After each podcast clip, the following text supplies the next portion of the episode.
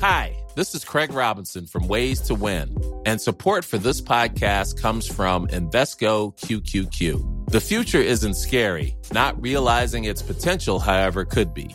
Just like on the recruiting trail, I've seen potential come in many forms as a coach. Learn more at Invesco.com slash QQQ. Let's rethink possibility. Invesco Distributors, Inc.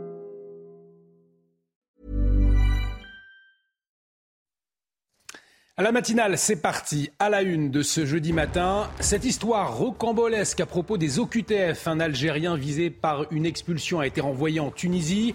Conséquence, retour à la case départ. Un nouveau laissez-passer consulaire, cette fois-ci algérien, doit maintenant être obtenu par la France.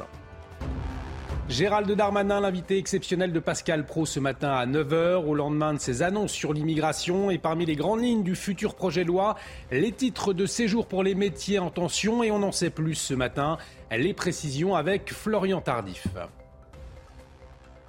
Un adolescent de 15 ans entre la vie et la mort en Seine-Saint-Denis. L'adolescent a reçu un coup à la tête lors d'un combat de rue illégal à Rony-sous-Bois. Une enquête pour violence volontaire en réunion et vol avec violence en réunion a été ouverte. Les obsèques de Justine Vérac auront lieu vendredi dans son village de Toriac. En attendant, les hommages se poursuivent devant la discothèque où la jeune femme a été vue pour la dernière fois. Le suspect de 21 ans incarcéré a reconnu avoir tué Justine alors que les examens toxicologiques sont toujours attendus. Et puis si vous êtes propriétaire d'une voiture, préparez-vous à payer votre assurance 3% plus cher l'an prochain. Alors pourquoi cette hausse de tarif alors que le nombre d'accidents, lui, n'augmente pas On voit tout cela dans la rubrique écho avec Lomic Guillaume. Et on démarre donc avec cette histoire rocambolesque. Un chana ce matin, la semaine dernière, un étranger en situation irrégulière, déclaré tunisien, a été renvoyé sur place. Alors, jusqu'ici, rien n'a signalé, mais mais, mais, une fois arrivé en Tunisie, il a finalement été déclaré euh, algérien. Il a donc été renvoyé à la case départ, c'est-à-dire en France, dès le lendemain. Le récit est signé Vincent Fandège.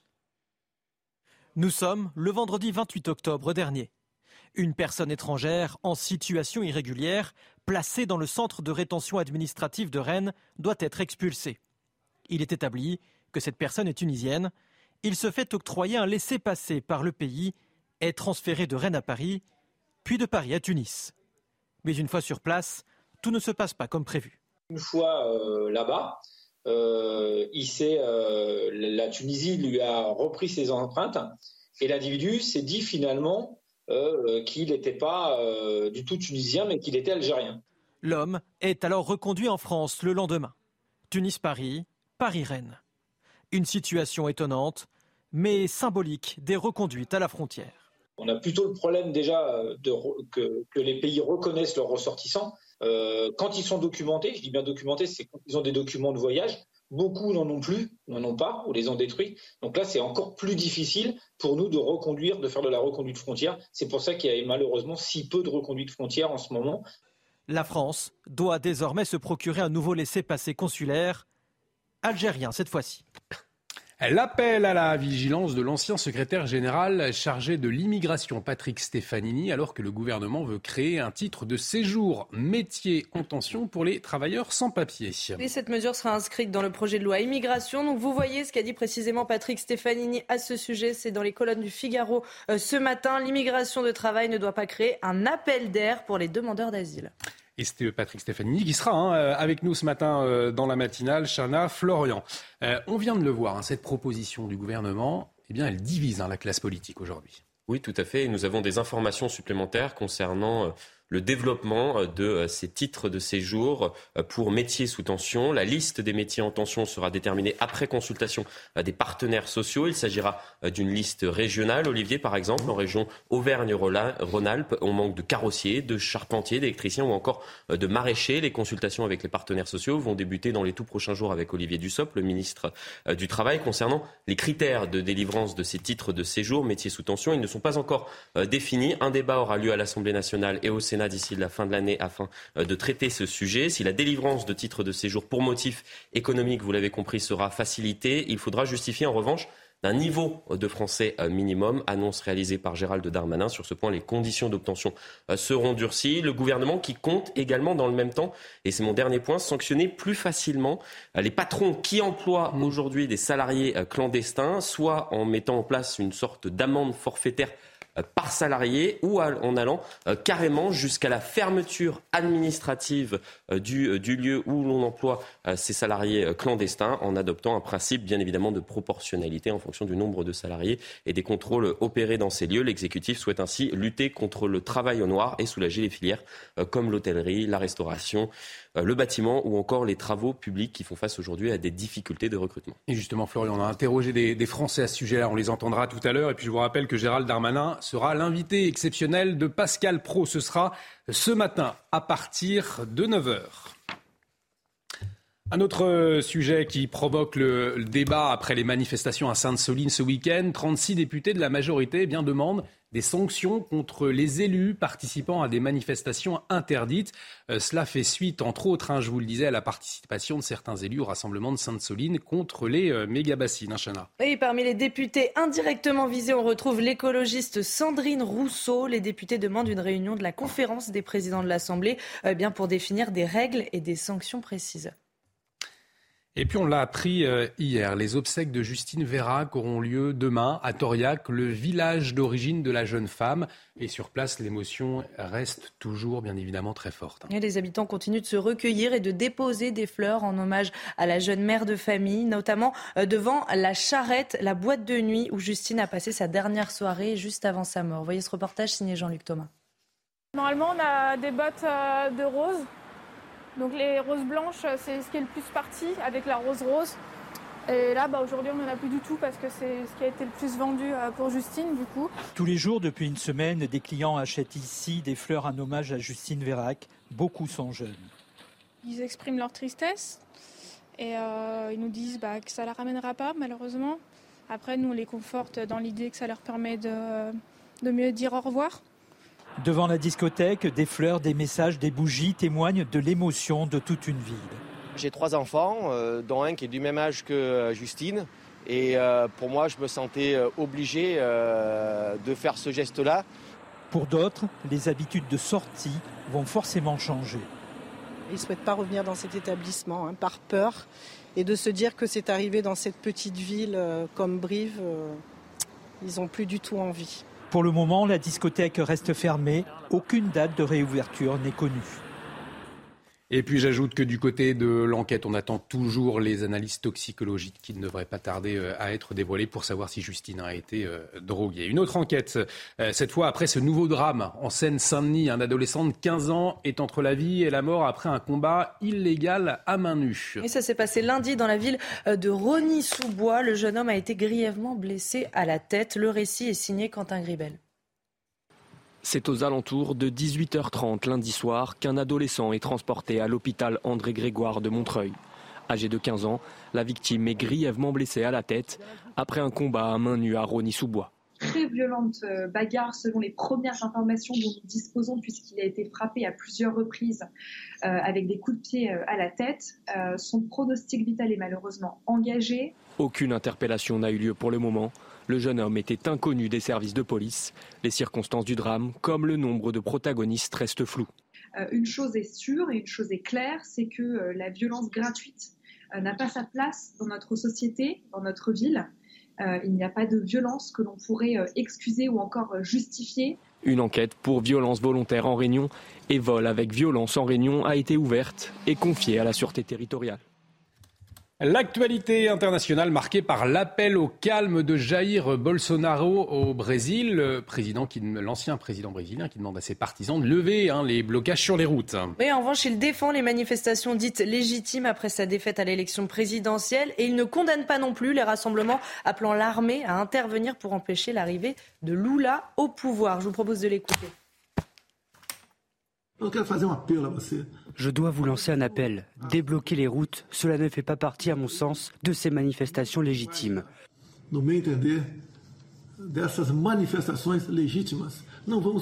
Ne perdons pas notre légitimité ici. D'autres manifestations qui ont lieu dans tout le Brésil sur les places font partie, comme je le dis, du jeu démocratique. Soyez mon invité.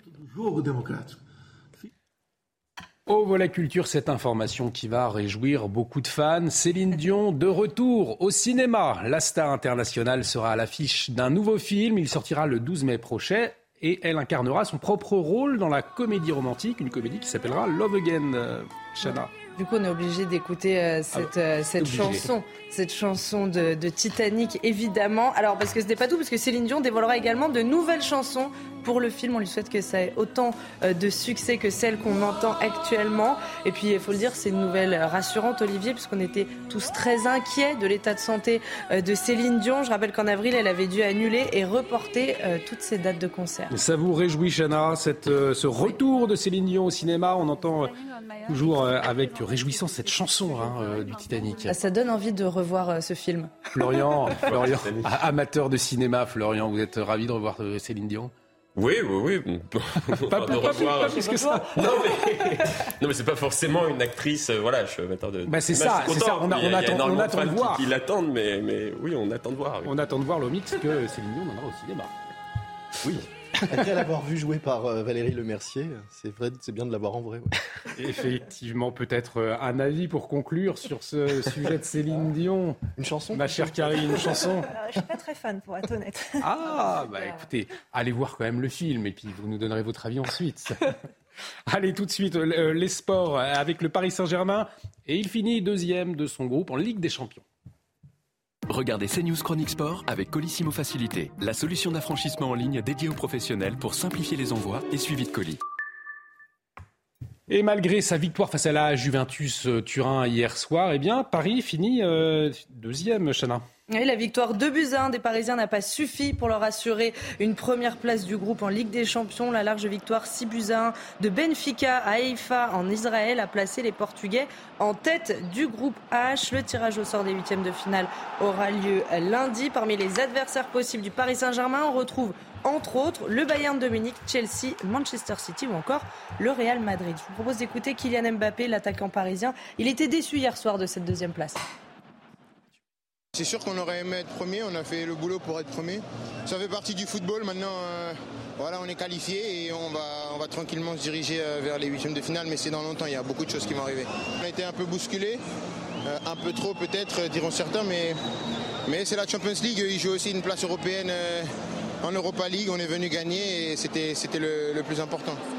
Et on continue avec du tennis. C'est la victoire de Gilles Simon au Master 1000 de Paris. Après avoir éliminé l'anglais Andy Murray, c'est au tour euh, du 11e mondial Taylor Fritz de chuter face aux Français. Après 3h05 de combat, le tennisman de 37 ans l'emporte 7-5, 5-7, 6-4. Gilles Simon affrontera le 8e mondial Félix Auger Aliassim. Euh, c'est cet après-midi. C'était CNews Chronique Sport avec Colissimo Facilité, la solution d'affranchissement en ligne dédiée aux professionnels pour simplifier les envois et suivi de colis. On va marquer une pause, mais vous restez avec nous puisque Karine Durand de la météo nous a rejoint parce qu'on va poser cette question est-ce que l'hiver sera froid? Certains annoncent un hiver très très froid en janvier. Ce sera le cas. Vous nous direz tout dans un instant. A tout de suite sur CNews. De retour sur le plateau de la matinale, bienvenue si vous nous rejoignez. Et vous le constatez ce matin, il fait un peu plus froid et une inquiétude pour beaucoup de Français, peut-être pour vous qui nous regardez, euh, savoir s'il va falloir euh, payer plus cher avec, euh, dans ce contexte hein, de crise de, de l'énergie cet hiver. On aura les réponses dans un instant avec vous, Karine, justement pour savoir si le mois de janvier, certains l'annoncent très froid. On verra si c'est le cas. Mais tout de suite, c'est le rappel des titres avec vous, Chana Lousteau. Les obsèques de Justine Vérac auront lieu demain à Toriac, le village d'origine de la jeune femme. La cérémonie se déroulera à partir de 10h. Les accès au village seront bouclés par la gendarmerie. Une cagnotte en ligne avait été ouverte pour financer les funérailles de la jeune mère de famille et près de 16 000 euros ont été récoltés par ses proches. Nouvelle nuit de tension en Asie. La Corée du Nord a tiré trois nouveaux missiles en direction de la mer du Japon. Un à longue portée, deux à courte portée. Le ministre japonais de la Défense a précisé que le Japon n'avait pas été survolé par un de ces projectiles. Hier, je rappelle que la Corée du Nord avait déjà tiré 23 missiles proches de la Corée du Sud. La Russie a repris sa participation à l'accord sur les exportations de céréales ukrainiennes. Moscou affirme avoir reçu des garanties écrites de la part de l'Ukraine sur la démilitarisation du couloir maritime. Les États-Unis se sont félicités de ce dénouement. Merci Chana pour ce rappel des titres et on, revient en France avec ces vacances de la Toussaint, eh bien, qui sont un véritable casse-tête pour les forces de l'ordre, notamment sur les routes. Il y a en effet beaucoup de circulation. Et puis tout cela bah, complique le travail de la CRS autoroutière, hein, Chana. nous allons poursuivre un équipage au plus près des automobilistes et de leurs infractions. Reportage sur l'autoroute entre Bordeaux et l'Espagne, signé Antoine Estève. Trois week-ends, un jour férié, deux semaines de vacances. La Toussaint, c'est un chassé croisé permanent sur les routes. Nous embarquons avec la CRS autoroutière. On a beaucoup de circulation, mais on a euh, la population en fait bordelaise ainsi que les personnes qui seront en transit. Donc là, tout est mélangé. Un mélange propice aux infractions. Sur le podium des amendes, la vitesse, les conduites dangereuses et en tête des pratiques à risque, le téléphone au volant. Ce conducteur est arrêté sur le champ. J'aurais besoin de votre permis de conduire ainsi que l'assurance, s'il vous plaît. Il avait le téléphone en main, il ne peut pas conduire correctement euh, et avoir les deux mains sur son volant. Et en plus de ça, son esprit est pris euh, à toute autre chose que, que sa conduite. C'est passé que je téléphone euh, avec cet interdit. Pas, plus de commentaires que ça. Hein. Vous avez les personnes qui ne reconnaissent pas l'infraction, qui nous disent qu'ils n'étaient pas au téléphone, les gens qui balancent le téléphone des fois dans l'habitacle. Le trafic de transit sur les autoroutes, notamment entre la France et l'Espagne, augmente de plus de 30% pendant ces vacances de la Toussaint. Pour les automobilistes, le danger est omniprésent. Ce qui me dérange le plus sur l'autoroute, c'est les gens qui sont au milieu de, milieu de l'autoroute et qui ne pensent pas à se rabattre. C'est le, le, pire, ça, pour moi. Euh, le camion, oui, c'est un peu. C'est-à-dire C'est un peu dangereux. Camions et voitures partagent l'autoroute pendant les vacances, sous haute surveillance des forces de l'ordre. Le week-end prochain s'annonce comme l'un des plus chargés de l'année. Et cette question qu'on se pose tous dans un contexte compliqué de, crise de l'énergie, certains organismes tentent d'établir une première tendance pour l'hiver. Cette question, est-ce qu'il va faire froid? Karine, dites-nous tout. Alors la réponse est assez euh, difficile. Il faut rappeler quand même que l'hiver précédent avait été euh, plus doux que la moyenne, donc on a un petit peu perdu l'habitude des hivers froids. Euh, météo France vient de réactualiser sa tendance météo pour les trois prochains mois. globalement, Météo France prévoit un hiver conforme à la moyenne, avec un temps plutôt calme, plutôt sec, donc avec une sécheresse qui va continuer à s'aggraver, avec des températures qui vont fluctuer, mais qui ne devraient pas trop s'écarter de la normale. Par contre, il y a quand même d'autres organismes météo qui tente aussi de faire des prévisions euh, saisonnières à deux, trois mois d'échéance. il y a quand même des indicateurs qui tendent vers un hiver peut-être plus froid que la moyenne. Alors novembre s'annonce très changeant, mais ensuite pour euh, décembre et pour janvier, il y a des signaux qui tendent vers un hiver peut-être plus froid dès le mois de décembre. Parmi ces signaux, il y en a beaucoup, mais l'un des plus marquants, eh bien, c'est l'étendue de la surface enneigée en Sibérie. Cela a un impact en altitude sur l'atmosphère et en général, lorsque cette étendue enneigée en Sibérie est plus grande que la moyenne, eh bien, on a un hiver plus froid que la moyenne euh, en Europe de l'Ouest et en France notamment.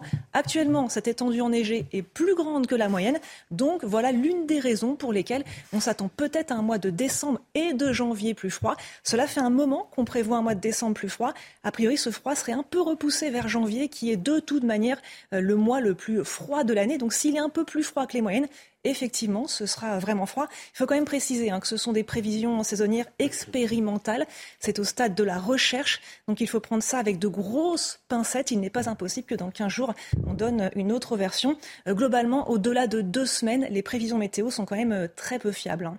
Merci beaucoup Karine pour toutes ces précisions et vous nous donnez dans un instant les prévisions, mais du, jour cette fois.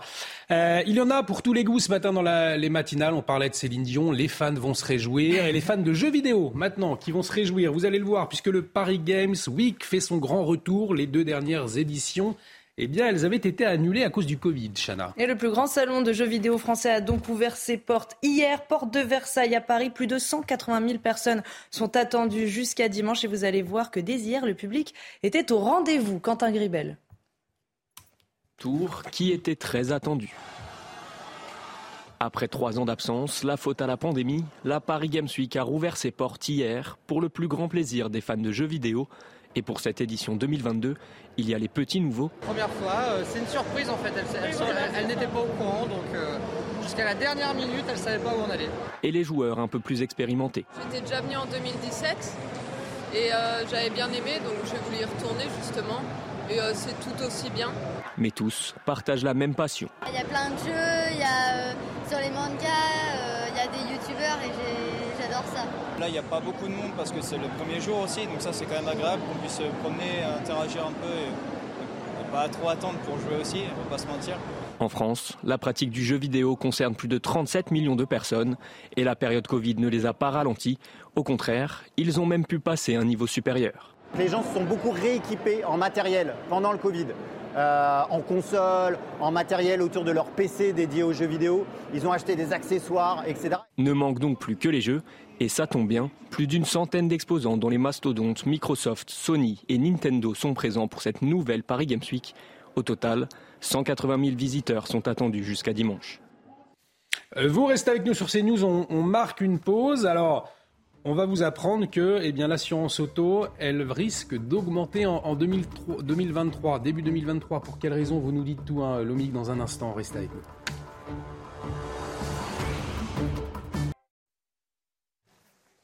Et de retour sur le plateau de la matinale, toujours avec euh, Chana Lousteau, Florian Tardif, Lomique, euh, Guillaume, et une information importante dans un instant. Si vous êtes propriétaire d'une voiture, eh bien, préparez-vous à payer votre assurance 3% plus cher l'an prochain. Alors pourquoi cette hausse de tarif alors que le nombre d'accidents, c'est vrai, lui, il n'augmente pas. Hein. L'OMIC, vous nous annoncez j'ai envie de dire, cette mauvaise nouvelle ce matin, 3, pour, 3 à 5 en 2023. Pourquoi cette hausse? C'est vrai, Olivier, tout augmente, hein, mais on peut se demander quand même pourquoi les cotisations des contrats d'assurance automobile vont augmenter en 2023, alors que vous l'avez dit, dans le même temps, la fréquence des sinistres et des accidents n'a, elle, pas augmenté. Eh bien, c'est d'abord, selon les assureurs, la faute de la météo. Ainsi, en raison des orages violents et des averses de grêle cette année, de nombreux véhicules ont été endommagés. C'est trois fois plus hein, qu'une année euh, habituelle, selon un porte-parole de la Massif par Que Choisir. Mais le climat n'est pas le seul responsable de ces hausses de prix. En effet, les voitures coûtent de plus en plus cher à réparer. La raison des pièces de rechange qui sont plus techniques, plus complexe, donc plus cher, sans compter que le transport de ces pièces qui arrivent pour la grande majorité de Chine coûte aussi désormais euh, beaucoup plus cher par la mer. Et puis il y a aussi le fait que les voitures d'aujourd'hui comportent plus de verre que celles d'hier. Oui, on n'y pense pas, mais les pare-brises sont plus larges, il y a des toits ouvrants, c'est jusqu'à 20% de surface vitrée en plus sur les voitures actuelles. Or le verre coûte également cher à produire car il est gourmand en énergie et il a vu son prix flamber. On peut mettre aussi en cause la technologie dans ces hausses de primes d'assurance. Un moteur électrique est plus complexe et plus cher à réparer qu'un moteur thermique. C'est pourquoi les propriétaires de véhicules hybrides ou électriques vont voir leur prime augmenter de façon plus importante que les autres cette année. Une augmentation qui restera quand même, hein, il faut dire, limitée, 3 à 5% En effet, le gouvernement a demandé aux assureurs de faire en sorte que leurs tarifs ne progressent pas plus que l'inflation cette année. Les assureurs s'y sont engagés, mais ils risquent donc de se retrouver déficitaires. Cette situation ne pourra donc pas durer bien longtemps, ce qui fait craindre de plus importantes hausses de tarifs une fois la promesse faite au gouvernement passée et oubliée. C'était votre programme avec les déménageurs bretons, des déménagements d'exception. On dit chapeau les bretons. Information sur déménageurs-bretons.fr. Alors on parlait assurance auto euh, à l'instant avec vous, Lomique. Vous savez que les pneus neige sont obligatoires dans plusieurs départements. Depuis le 1er novembre, 48 départements, on est obligé d'avoir euh, un équipement. Alors pas forcément des pneus, mais au moins un équipement. Pour Alors depuis le 1er novembre, mais est-ce qu'il va faire froid Est-ce qu'ils vont servir aujourd'hui Ces pneus, c'est la question. C'est pas sûr. Mais il fait un, petit peu plus froid, me semble-t-il. Ben, on voit cela tout de suite justement euh, avec vous, Karine Durand. Problème de pare-brise Pas de stress. Partez tranquille avec la météo et Point S-Glace. Réparation et remplacement de pare-brise. Alors Karine, c'est la journée hein, la plus pluvieuse de la semaine de la pluie euh, quasiment pour tout le monde. Et je vous emmène du côté euh, de Plouescat. C'était hier soir dans le Finistère. C'est par là que la perturbation est arrivée. Perturbation très active qui donne de la pluie sur la Bretagne. Mais pas seulement. Cette pluie va s'étaler tout au long de la matinée sur l'ensemble du nord-ouest en direction de l'île de France. Et tout l'ouest du pays va être concerné. Associé à du vent fort, un véritable coup de vent sur la Bretagne. 70-80 km à l'heure. Également du vent qui va se renforcer fortement euh, sur le centre-ouest. À l'est, vous êtes encore à l'écart. Mais ça ne va pas durer euh, longtemps. Au cours de l'après-midi, on va retrouver ces conditions très dégradées absolument partout. Bonne nouvelle hein, quand même pour euh, la sécheresse avec ces pluies copieuses qui vont arroser l'île de France, les Hauts-de-France, les régions centrales, le sud-ouest. Retour de la neige, oui, sur euh, les Pyrénées ou encore sur les Alpes. La limite pluie-neige qui va s'abaisser de plus en plus dans la soirée et encore plus demain avec un temps très perturbé, très venté partout, un vrai temps de novembre. Les températures, elles sont assez classiques, elles ne bougent pas trop à l'ouest sous la perturbation agglomération, 12 sur la pointe bretonne. Par contre, elles descendent fortement sur le nord-est, 5 degrés sur Nancy et sur Strasbourg. Au cours de l'après-midi, les températures sont stables hein, par rapport à hier. Il n'y a pas de grand changement, mais le ressenti est bien différent avec le vent et la pluie. On prévoit 15 sur Paris, 14 sur la pointe bretonne, 16 sur les Hauts-de-France, une vingtaine de degrés localement sur euh, Toulouse, entre autres, et 24 pour Ajaccio. Et puis les trois prochains jours, une amélioration, quand même un temps encore un petit peu perturbé pour les prochains jours, notamment sur l'Est, avant une nouvelle hausse des températures prévues à partir de dimanche. Problème de pare-brise Pas de stress. Repartez tranquille après la météo avec Point S-Glace. Réparation et remplacement de pare-brise. De retour sur le plateau de la matinale, bienvenue si vous nous rejoignez à la une de l'actualité euh, de ce jeudi matin. Ces bus luxembourgeois qui ne desservent plus la France à cause de l'insécurité. Les autorités du pays ont décidé de supprimer les arrêts de deux lignes après le signalement d'incidents dans la commune de Mont-Saint-Aignan. Les précisions dans un instant. Gérald Darmanin, l'invité exceptionnel de Pascal Pro sur CNews ce matin à 9h au lendemain de ses annonces sur le projet de loi immigration. Le ministre de l'Intérieur qui veut notamment rendre impossible la vie des étrangers soumis à une OQTF en supprimant les prestations sociales et les logements sociaux. On va le voir. Le gouvernement entend conditionner le versement du RSA à une activité obligatoire. C'était une volonté d'Emmanuel Macron. Elle va être testée prochainement dans une trentaine de départements. Lorient Tardif nous révèle les dessous de cette mesure dans la matinale. Et puis gare au volant au téléphone, au téléphone au volant, infraction la plus constatée par les forces de l'ordre alors que les automobilistes sont nombreux sur la route en cette période de vacances de la Toussaint. Les policiers veillent notamment aux abords des grandes agglomérations. Nos équipes ont embarqué avec une patrouille dans l'agglomération bordelaise. Reportage à suivre.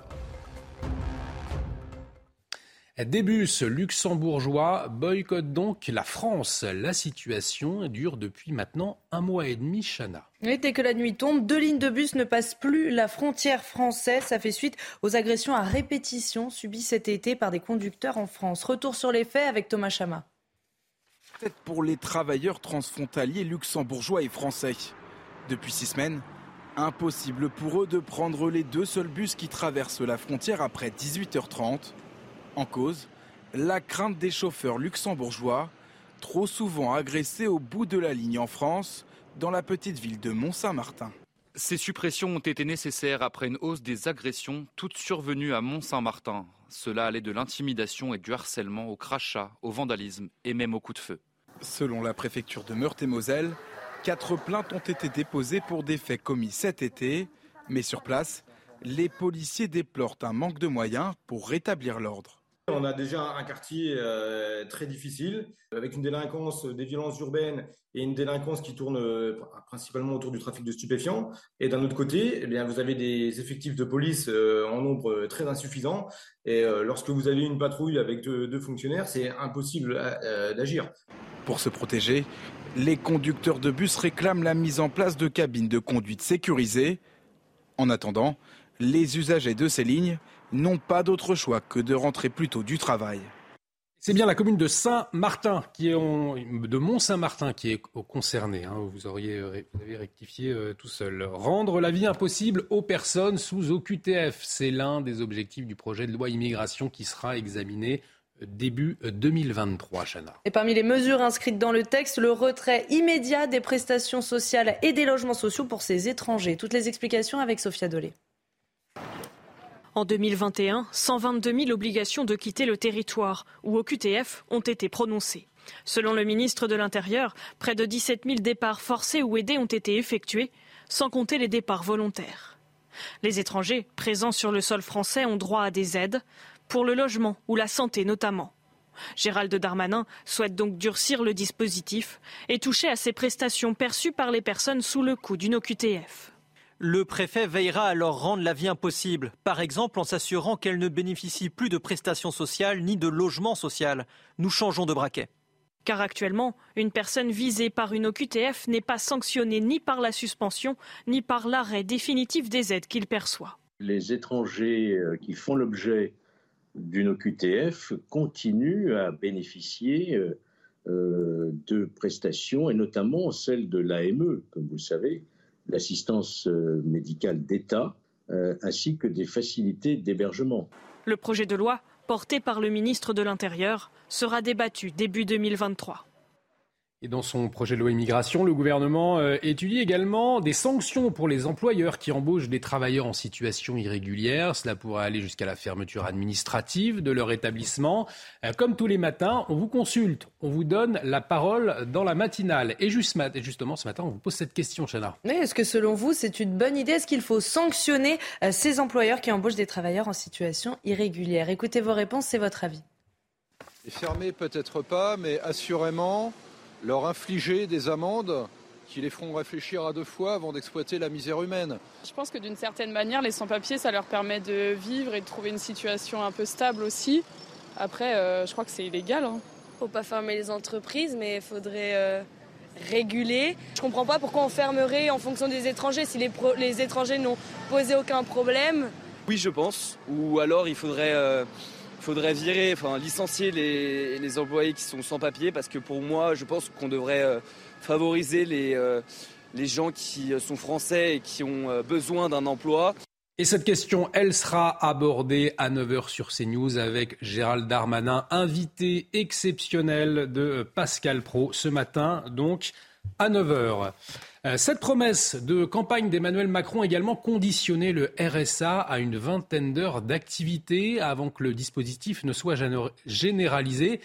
Il va être testé, Florian, dans une dizaine de départements et cette expérimentation elle devrait débuter prochainement. C'est vos informations. Oui, tout à fait. Cette mesure controversée du RSA conditionné est en passe de se concrétiser. Le ministre du Travail a écrit à tous les présidents de départements afin de savoir s'ils étaient euh, volontaires ou non pour tester euh, cette mesure. 43 ont répondu à l'appel selon nos informations. Une dizaine de ces volontaires seront choisis euh, d'ici à la fin de la semaine par le ministère du Travail. Concrètement, dès l'année prochaine, une partie des bénéficiaires du RSA dans ces départements devront réaliser une activité de 15 à 20 euh, par semaine au profit euh, d'entreprises, de collectivités ou de formations. En cas de refus, le versement de l'allocation sera suspendu. Le gouvernement est parti en réalité euh, du constat que le RSA, revenu de solidarité active, était progressivement devenu un revenu de solidarité favorisant l'inactivité, puisque selon un rapport de la Cour des comptes que j'ai pu consulter, Sept ans après l'entrée au RSA d'une cohorte d'allocataires, seuls 1%, seuls 10% excusez-moi,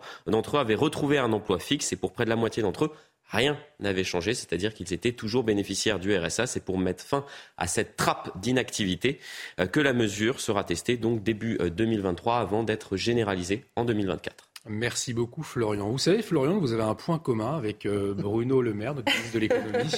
Allez-y. Eh bien comme lui, vous, il ne, comme vous, il ne va pas payer son compte Twitter. Ah, vous savez, on en parlait hier.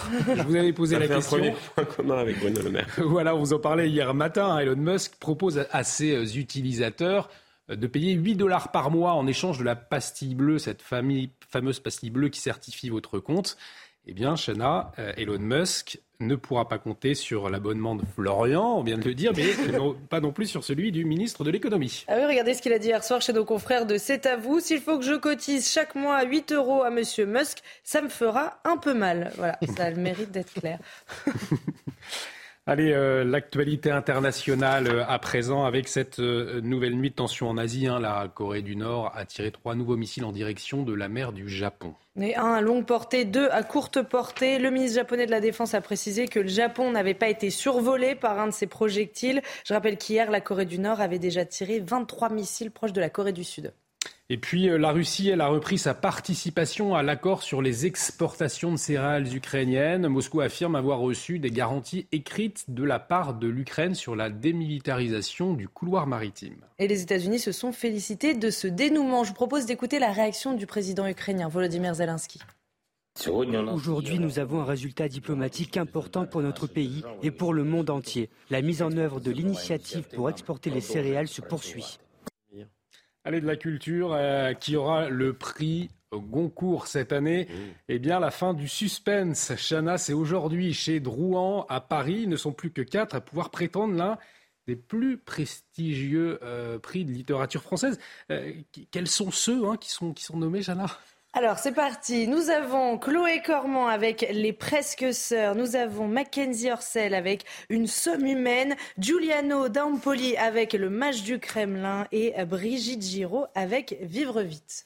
Merci Vous beaucoup. les avez lus, Olivier? Oui, oui, je, je- je regardais euh, attentivement. Euh, je crois que le match du Kremlin, c'est pas mal d'ailleurs. hein. Bon, à Oui. voir après ce qui va, ce qui va sortir.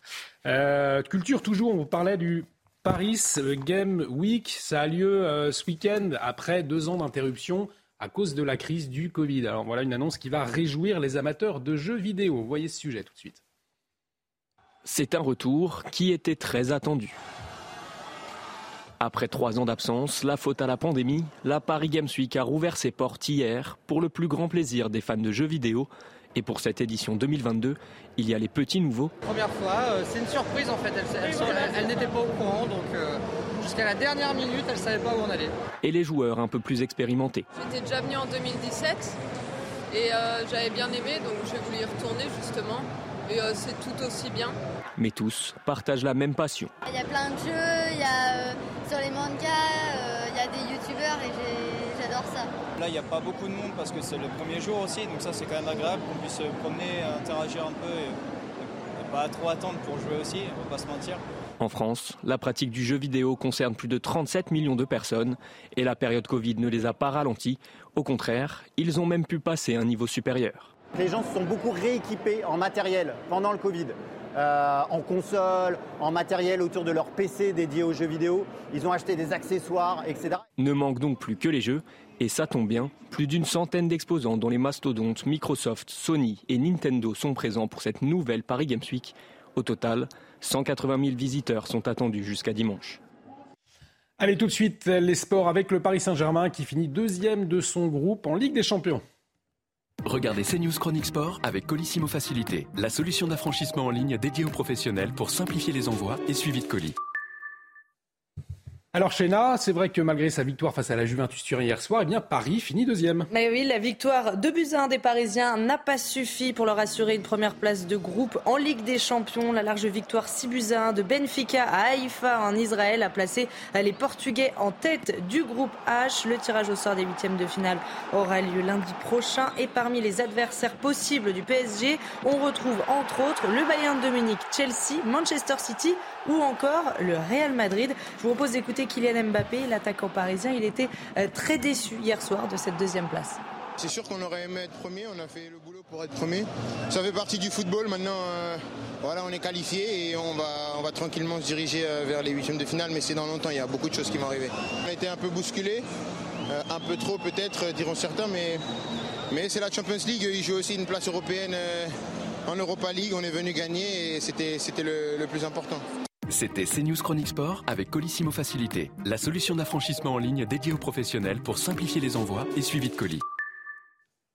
Allez, on va marquer une pause, mais restez avec nous sur euh, CNews, puisqu'on va revenir sur cette histoire complètement euh, ubuesque avec David Levaux, secrétaire régional unité SGP Police Bretagne, puisqu'un Algérien visé par une OQTF en France a été renvoyé en Tunisie.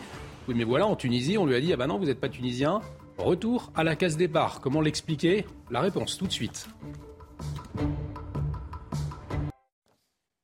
De retour sur le plateau de la matinale pour cette affaire complètement rocambolesque concernant les OQTF.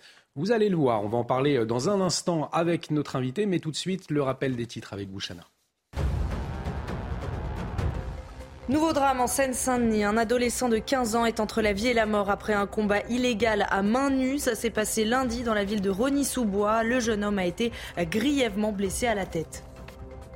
Au Brésil, Jair Bolsonaro appelle au calme. L'ex-président brésilien demande à ses partisans de lever les blocages sur les routes. En revanche, il défend les manifestations dites légitimes après sa défaite à l'élection présidentielle et il ne condamne pas non plus les rassemblements appelant l'armée à intervenir pour empêcher l'arrivée de Lula au pouvoir. Et puis cette nouvelle Céline Dion de retour au cinéma. La star internationale sera à l'affiche d'un nouveau film qui sortira le 12 mai prochain. Elle incarnera son propre rôle dans la comédie romantique Love Again. Et ce n'est pas tout, puisque Céline Dion dévoilera également de nouvelles chansons pour le film. Une bonne nouvelle rassurante après l'annulation de tous ses concerts en avril dernier à cause de son état de santé. Et puis cette affaire eh bien, qui suscite énormément d'interrogations, une affaire complètement euh, ubuesque. Un Algérien visé par une OQTF en France, il était à Rennes, a été euh, renvoyé en Tunisie, puisqu'on l'a pris pour un Tunisien, et puis euh, finalement il s'est avéré que c'était un Algérien. On n'y comprend pas grand-chose. Alors pour nous, nous éclairer, on retrouve David Levaux, secrétaire régional unité SGP Police Bretagne. Bonjour, merci d'avoir euh, accepté notre invitation ce matin sur CNews. Euh, pour commencer, en quelques mots, racontez-nous l'affaire. Qu'est-ce qui s'est passé précisément? Bah, précisément, il s'est passé que dans un premier temps, l'individu a bien été reconnu par son consulat, parce que vous savez que euh, quand il faut reconnaître quelqu'un, il faut l'emmener dans son consulat d'origine euh, pour le faire reconnaître et avoir un laissez-passer. Donc il a bien obtenu le laissez-passer par le consulat euh, tunisien. Donc pour nous, il était tunisien, donc le travail a été bien fait. Donc il a été reconduit en Tunisie. et suite à cela, arrivé en Tunisie, il a déclaré évidemment ne pas être tunisien, mais être algérien. Donc, euh, apparemment, d'après ce qu'on a comme information, en Tunisie, ils auraient repris ses empreintes et donc euh, il serait avéré à ce moment-là euh, que l'individu, finalement, n'était pas tunisien mais algérien. Donc, la Tunisie, ne le considérant pas comme un de ses ressortissants, l'a renvoyé en France et nos collègues de Rennes ont été bah, évidemment le rechercher, hein, puisqu'il a fallu le rechercher, le reprendre au CRA et puis euh, bah, reprendre la procédure, le réinterroger. Et aujourd'hui, bah, il se dit algérien, donc il faut le réinterroger. Il faudra aussi maintenant euh, avoir un laissez-passer consulaire algérien pour pouvoir le reconduire en Algérie. Et c'est aussi la complexe, toute la complexité de la reconduite frontière et la mise en œuvre qui est extrêmement difficile, puisque évidemment, vous auriez bien compris que si un, un ressortissant n'est pas reconnu par son pays, on ne peut pas le renvoyer. Et là, euh, franchement, c'est bues parce que moi, j'avais jamais vu cette situation pour en avoir discuté avec mes collègues. C'est vrai que quand on, a un laissé, laissé-passer, évidemment, euh, dans la plupart des cas, le pays le reprend et voilà, c'est terminé. Euh, là, c'est vrai que c'est quand même assez bizarre et d'ailleurs surprenant qu'un pays, au dernier moment, qui a, donné un laissé-passer, délivre un laissé-passer, n'accepte pas le ressortissant et nous le renvoie. Ce qui est étonnant, effectivement, c'est que ça révèle aussi qu'il est compliqué pour vous, pour euh, les autorités, les services de, police, d'identifier la nationalité d'une personne qui est sous OQTF aujourd'hui en France? Bah, Bien sûr, parce qu'il y a deux cas différents. Il y a le cas où l'individu est documenté. Donc là, il faut obtenir, grâce à ces documents, on a normalement sa provenance, donc il faut obtenir un laissez-passer, mais vous aurez bien compris que sans laissez-passer, et ça, euh, sans laisser-passer, on ne peut pas reconduire. Aujourd'hui, euh, cette, problématique-là, elle est on peut la, résoudre que d'une seule manière, c'est politiquement. Il faut trouver des accords avec ces pays pour qu'ils mm. reprennent leurs ressortissants. vous aurez bien compris qu'à Rennes, on a des individus qui sont fichés, euh, qui sont euh, sortant de prison. Donc ces pays-là sont pas très très en tout cas très enjoués euh, de les récupérer sur leur territoire. Vous l'aurez bien compris. Et dans un deuxième temps, ceux qui sont non documentés, bah, il faut les emmener dans les consulats quand on les interroge, s'ils nous disent, euh, par exemple, qu'ils sont algériens, il faut les amener en Algérie. Puis ensuite, ils sont, sont pas algériens, il faut les ramener. Ensuite, s'ils nous disent qu'ils sont euh, tunisiens, il faut les emmener à la Tunisie. Ensuite, s'ils sont pas tunisiens, il faut les ramener. Vous aurez bien compris que la mise en œuvre. Alors, il y a des belles annonces politiques, mais en plus, les problématiques de ces annonces politiques, c'est qu'elles mettent une pression énorme, puisque le mmh. ministre, lui, fait une annonce politique et il veut des résultats, donc il met la pression sur les préfets, qui mettent les pressions sur les directeurs zonaux de la police aux frontières, et puis finalement, c'est le bas de l'échelle qui trinque et qui doit travailler toujours dans l'urgence, mais avec des moyens qui sont très très faibles. Et malheureusement, on le voit aujourd'hui, la reconduite frontière, c'est très difficile, on reconduit très peu parce que la mise en œuvre, elle est pratiquement euh, impossible. Merci euh, beaucoup pour vos précisions. David Levaux, secrétaire régional unité SGP Police Bretagne. La question des OQTF, il en sera bien évidemment question à partir de 9h. Je vous le rappelle, Gérald Darmanin, l'invité exceptionnel euh, de Pascal Pro sur CNews. Et puis on parlera également de cette mesure que souhaite mettre le gouvernement en place, euh, des titres de séjour métiers sous tension. De quoi s'agit-il? Comment ça va se passer? Florian Tardif nous dit tout, nous dit tout dans un instant. Restez avec nous sur CNews. De retour sur le plateau de la matinale avec cette annonce, cette annonce qui a eu l'effet d'une bombe. Le gouvernement souhaite mettre en place des titres de séjour métiers sous tension.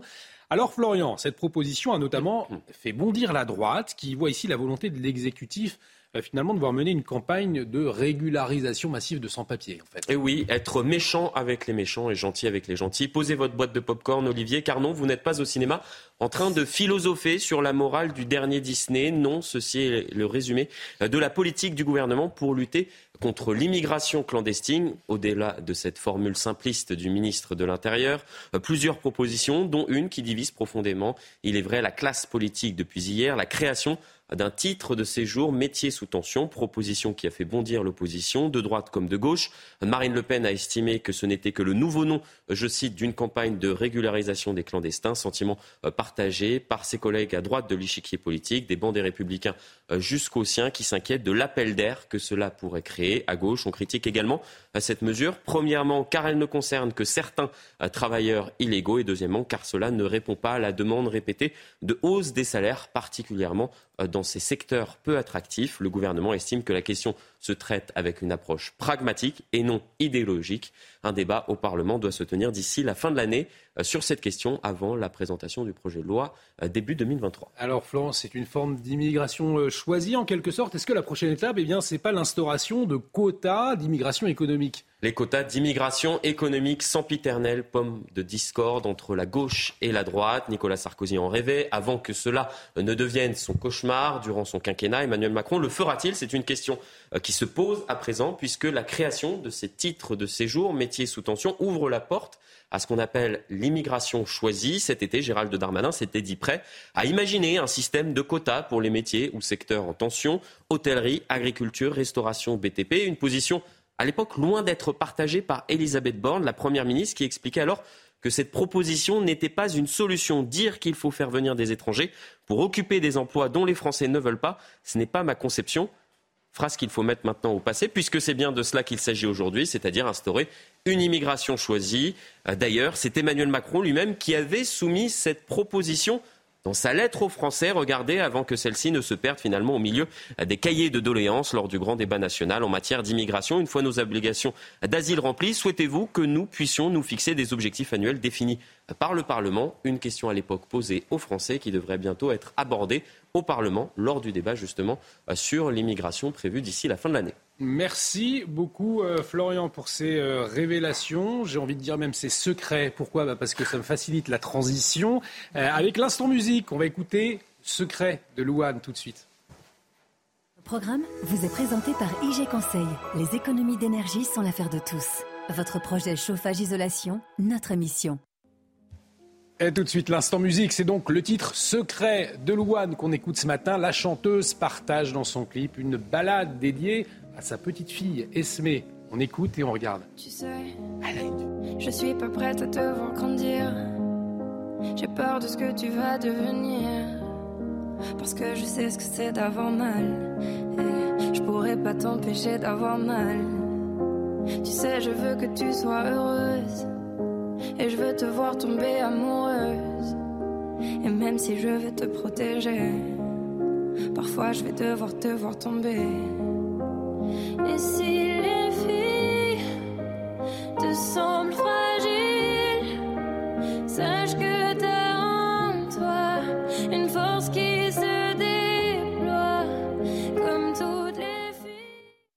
Votre programme vous a été présenté par IG Conseil. Les économies d'énergie sont l'affaire de tous. Votre projet chauffage-isolation, notre mission. Et les économies euh, d'énergie, effectivement, ça nous concerne tous. La météo tout de suite euh, avec euh, un temps très automnal, beaucoup plus frais, on va le voir. Problème de pare-brise Pas de stress. Partez tranquille avec la météo et Point S-Glace. Réparation et remplacement de pare-brise. Alors, Karine Durand, c'est vrai que c'est un temps très automnal aujourd'hui et une webcam des Alpes hein, pour débuter cette météo.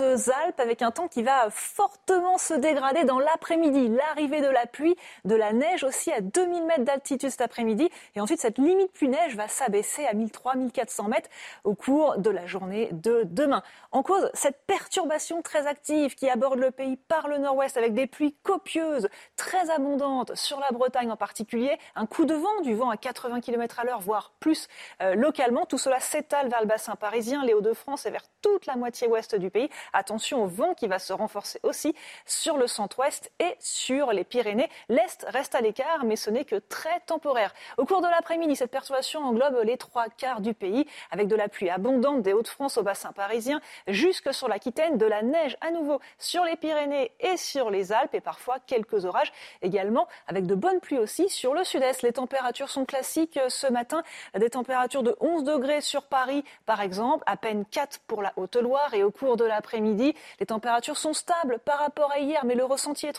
très mauvais avec la pluie et le vent forcément. 15 sur Paris, 16 sur les Hauts-de-France, 18 sur Bordeaux et sur Bayonne, un maximum de 24 en direction d'Ajaccio. De stress, repartez tranquille après la météo avec Point Glace. Réparation et remplacement de pare-brise. Et bienvenue si vous nous rejoignez dans la matinale à la une de l'actualité de ce jeudi matin. Les obsèques de Justine Vérac, elles auront lieu vendredi dans son village de Toriac. En attendant, les hommages se poursuivent devant la discothèque où la jeune femme a été vue pour la dernière fois. Le suspect de 21 ans incarcéré a reconnu avoir tué Justine alors que les examens toxicologiques sont toujours attendus. Un adolescent de 15 ans entre la vie et la mort en Seine-Saint-Denis. Il a reçu un coup à la tête lors d'un combat de rue illégal à Rony-sous-Bois. Une enquête pour violence volontaire en réunion et vol avec violence en réunion a été ouverte. Et puis dans ce contexte de crise énergétique, comment devons-nous appréhender l'hiver qui arrive? Selon certains organismes de météo, il pourrait être plus froid que la normale. Karine Durand sera avec nous dans un instant. Et si vous êtes propriétaire d'une voiture, préparez-vous à payer votre assurance 3% plus cher l'an prochain. Alors pourquoi cette hausse de tarifs alors que le nombre d'accidents n'augmente pas? On voit cela dans la rubrique éco. Ce sera avec Lomic Guillaume. Les obsèques de Justine Vérac auront euh, donc lieu demain à Toriac. C'est le village d'origine de la jeune femme. Sur place, on va le voir, l'émotion est toujours très forte, hein, Chana. Les habitants continuent de se recueillir et de déposer des fleurs en hommage à Justine, notamment devant euh, la charrette, la boîte de nuit où la jeune femme a passé sa dernière soirée euh, juste avant sa mort. Voyez ce reportage signé Jean-Luc Thomas. De roses. Donc les roses blanches, c'est ce qui est le plus parti avec la rose rose.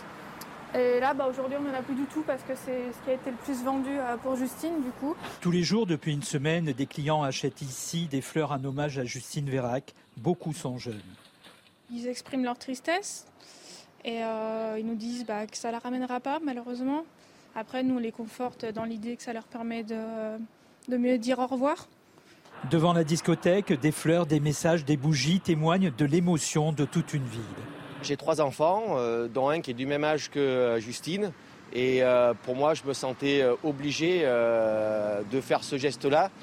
Pour d'autres, les habitudes de sortie vont forcément changer. Ils ne souhaitent pas revenir dans cet établissement hein, par peur et de se dire que c'est arrivé dans cette petite ville comme Brive, ils n'ont plus du tout envie. Pour le moment, la discothèque reste fermée. Aucune date de réouverture n'est connue. Et puis, concernant l'enquête, j'ajoute que nous attendons toujours les résultats des analyses toxicologiques. Elles détermineront si Justine a été droguée ou non euh, le soir de sa mort. Il sera euh, avec nous à 7h30 l'appel à la vigilance de l'ancien secrétaire général chargé de l'immigration, Patrick Stefanini. Le gouvernement veut créer un titre de séjour métier en tension euh, pour les travailleurs sans papier. Chana. Et cette mesure sera inscrite dans le projet de loi immigration. Regardez ce qu'a dit Patrick Stefanini à ce sujet ce matin dans les colonnes euh, du Figaro. L'immigration de travail ne doit pas créer un appel d'air pour les demandeurs d'asile. Et il en sera question à partir de 9h. Je vous le rappelle, Gérald Darmanin, ministre de l'Intérieur, qui sera l'invité de Pascal Pro sur CNews à partir de 9h. Donc, 36 euh, députés de la majorité demandent des sanctions contre les élus participant à des manifestations interdites. Euh, cela fait suite, entre autres, hein, à la participation de certains élus au rassemblement de Sainte-Soline contre les méga-bassines. Et parmi les députés indirectement visés, on retrouve l'écologiste Sandrine Rousseau. Les députés demandent une réunion de la conférence, des présidents de l'Assemblée pour définir eh bien, des règles et des sanctions à ce sujet. Et dans l'actualité euh, ce matin, ce nouveau drame en Seine-Saint-Denis. Un adolescent de 15 ans est entre la vie et la mort après un combat illégal à main nue, Chana. Ça s'est passé lundi dans la ville de Rony-sous-Bois. Le jeune homme a été euh, grièvement blessé à la tête. Le récit est signé Quentin Gribel. C'est aux alentours de 18h30 lundi soir qu'un adolescent est transporté à l'hôpital André Grégoire de Montreuil. Âgé de 15 ans, la victime est grièvement blessée à la tête après un combat à main nue à Rony-sous-Bois. Très violente euh, bagarre selon les premières informations dont nous disposons puisqu'il a été frappé à plusieurs reprises euh, avec des coups de pied euh, à la tête. son pronostic vital est malheureusement engagé. Aucune interpellation n'a eu lieu pour le moment. Le jeune homme était inconnu des services de police. Les circonstances du drame, comme le nombre de protagonistes, restent floues. une chose est sûre et une chose est claire, c'est que la violence gratuite n'a pas sa place dans notre société, dans notre ville. il n'y a pas de violence que l'on pourrait excuser ou encore justifier. Une enquête pour violence volontaire en Réunion et vol avec violence en Réunion a été ouverte et confiée à la Sûreté territoriale. Effectivement, c'est combat de rue qui pose euh, véritablement des euh, questions. Hein. On, en parlera hein, tout au long de la journée sur notre antenne. Euh, voilà culture à présent et Céline Dion, qui est de retour au cinéma, la star internationale, sera à l'affiche d'un nouveau film. Il sortira le 12 mai prochain. Elle va incarner son propre rôle dans la comédie romantique Love Again, Shana. Et pour l'occasion, Olivier, on est obligé d'écouter ce tube, My Heart Will Go On, quand même, pour célébrer ce grand retour. Puisque ce n'est pas tout, Céline Dion dévoilera également de nouvelles chansons pour le film. C'est une nouvelle plutôt rassurante. On était tous très inquiets, je le sais, surtout euh, Karine Durand et Florian Tardif pour l'état de santé euh, de Céline Dion. Je rappelle qu'en avril, elle avait dû annuler et reporter toutes ses dates de concert. Alors les fans de Céline Dion qui euh, sont contents ce matin, les fans du PSG aussi, euh, puisqu'ils finissent deuxième de son groupe en Ligue des Champions. Le sport tout de suite.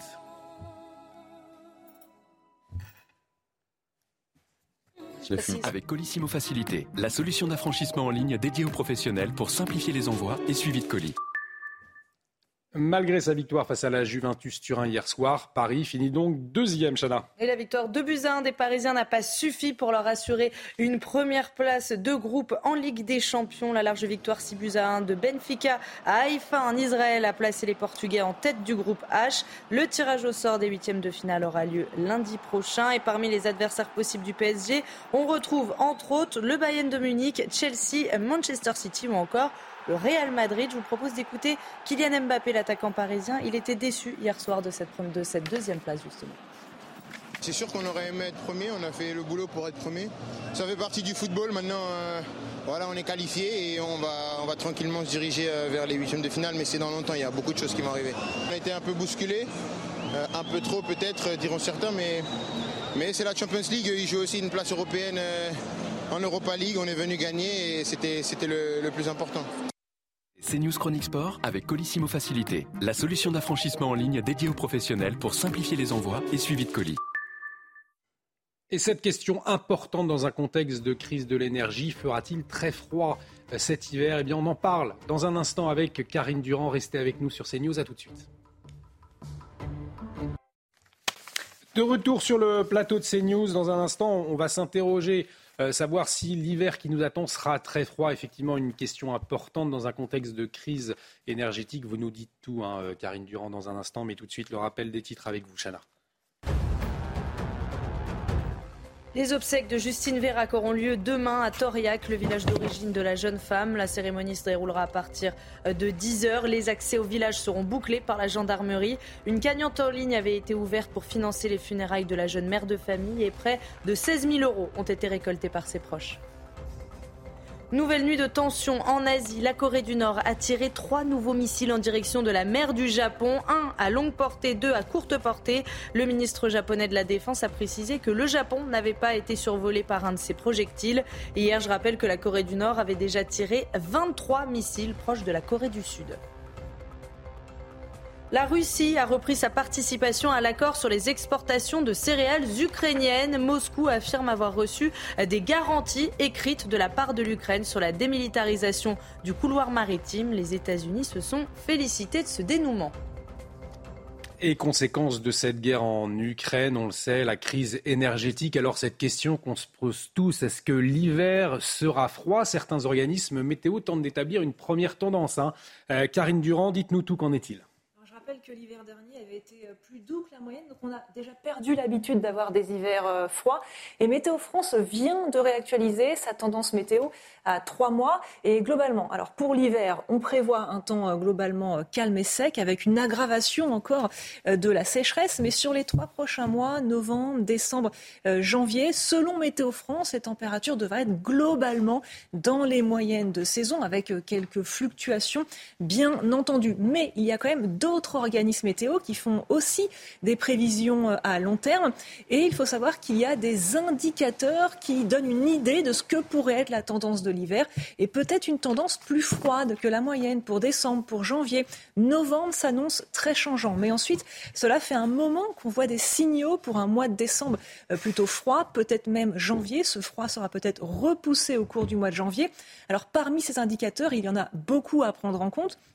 Mais l'un des plus marquants, c'est l'étendue de la surface enneigée en Sibérie. Cette surface enneigée euh, donne euh, justement des indications car elle a un impact sur euh, ce qui se passe en altitude, sur l'atmosphère. Et cette surface enneigée est très étendue, plus que la moyenne actuellement. Et en général, une surface enneigée étendue en Sibérie en automne donne en général un hiver euh, plutôt froid sur l'Europe de l'Ouest, dont la France. Alors, ce sont évidemment des prévisions expérimentales. Peut-être que dans deux semaines, on donnera une autre version. Donc, c'est à prendre quand même avec beaucoup de pincettes. Euh, je rappelle que c'est au stade de la recherche, ces prévisions à long terme. Et d'ailleurs, au-delà de deux semaines, on considère que les prévisions météo sont quand même euh, très peu fiables. Hein. Merci beaucoup, Karine, pour toutes ces précisions. Et on vous retrouve dans un instant pour la météo, mais du jour cette fois. Rendre la vie impossible aux personnes sous OQTF, c'est l'un des objectifs du projet de loi immigration. Il sera examiné début 2023, Chana. Et parmi les mesures inscrites dans le texte, le retrait immédiat des prestations sociales et des logements sociaux pour ces étrangers. Toutes les explications avec Sophia Dolé. En 2021, 122 000 obligations de quitter le territoire ou OQTF ont été prononcées. Selon le ministre de l'Intérieur, près de 17 000 départs forcés ou aidés ont été effectués, sans compter les départs volontaires. Les étrangers présents sur le sol français ont droit à des aides, pour le logement ou la santé notamment. Gérald Darmanin souhaite donc durcir le dispositif et toucher à ces prestations perçues par les personnes sous le coup d'une OQTF. Le préfet veillera à leur rendre la vie impossible, par exemple en s'assurant qu'elles ne bénéficient plus de prestations sociales ni de logement social. Nous changeons de braquet. Car actuellement, une personne visée par une OQTF n'est pas sanctionnée ni par la suspension, ni par l'arrêt définitif des aides qu'il perçoit. Les étrangers euh, qui font l'objet d'une OQTF continuent à bénéficier euh, euh, de prestations, et notamment celles de l'AME, comme vous le savez, l'assistance médicale d'État, ainsi que des facilités d'hébergement. Le projet de loi porté par le ministre de l'Intérieur, sera débattu début 2023. Et Gérald Darmanin, invité exceptionnel ce matin sur CNews à 9h. Il est euh, l'invité de Pascal Pro. Il sera bien évidemment question de ce projet de loi immigration et question de ces fameuses OQTF. Les vacances de la Toussaint, un vrai casse-tête pour les forces de l'ordre, notamment sur les routes. Il y a beaucoup de circulation. Eh bien, ça complique le travail de la CRS autoroutière, Chana. Nous avons pu suivre un équipage au plus près des automobilistes et de leurs infractions. Reportage sur l'autoroute entre Bordeaux et l'Espagne, signé Antoine Estève.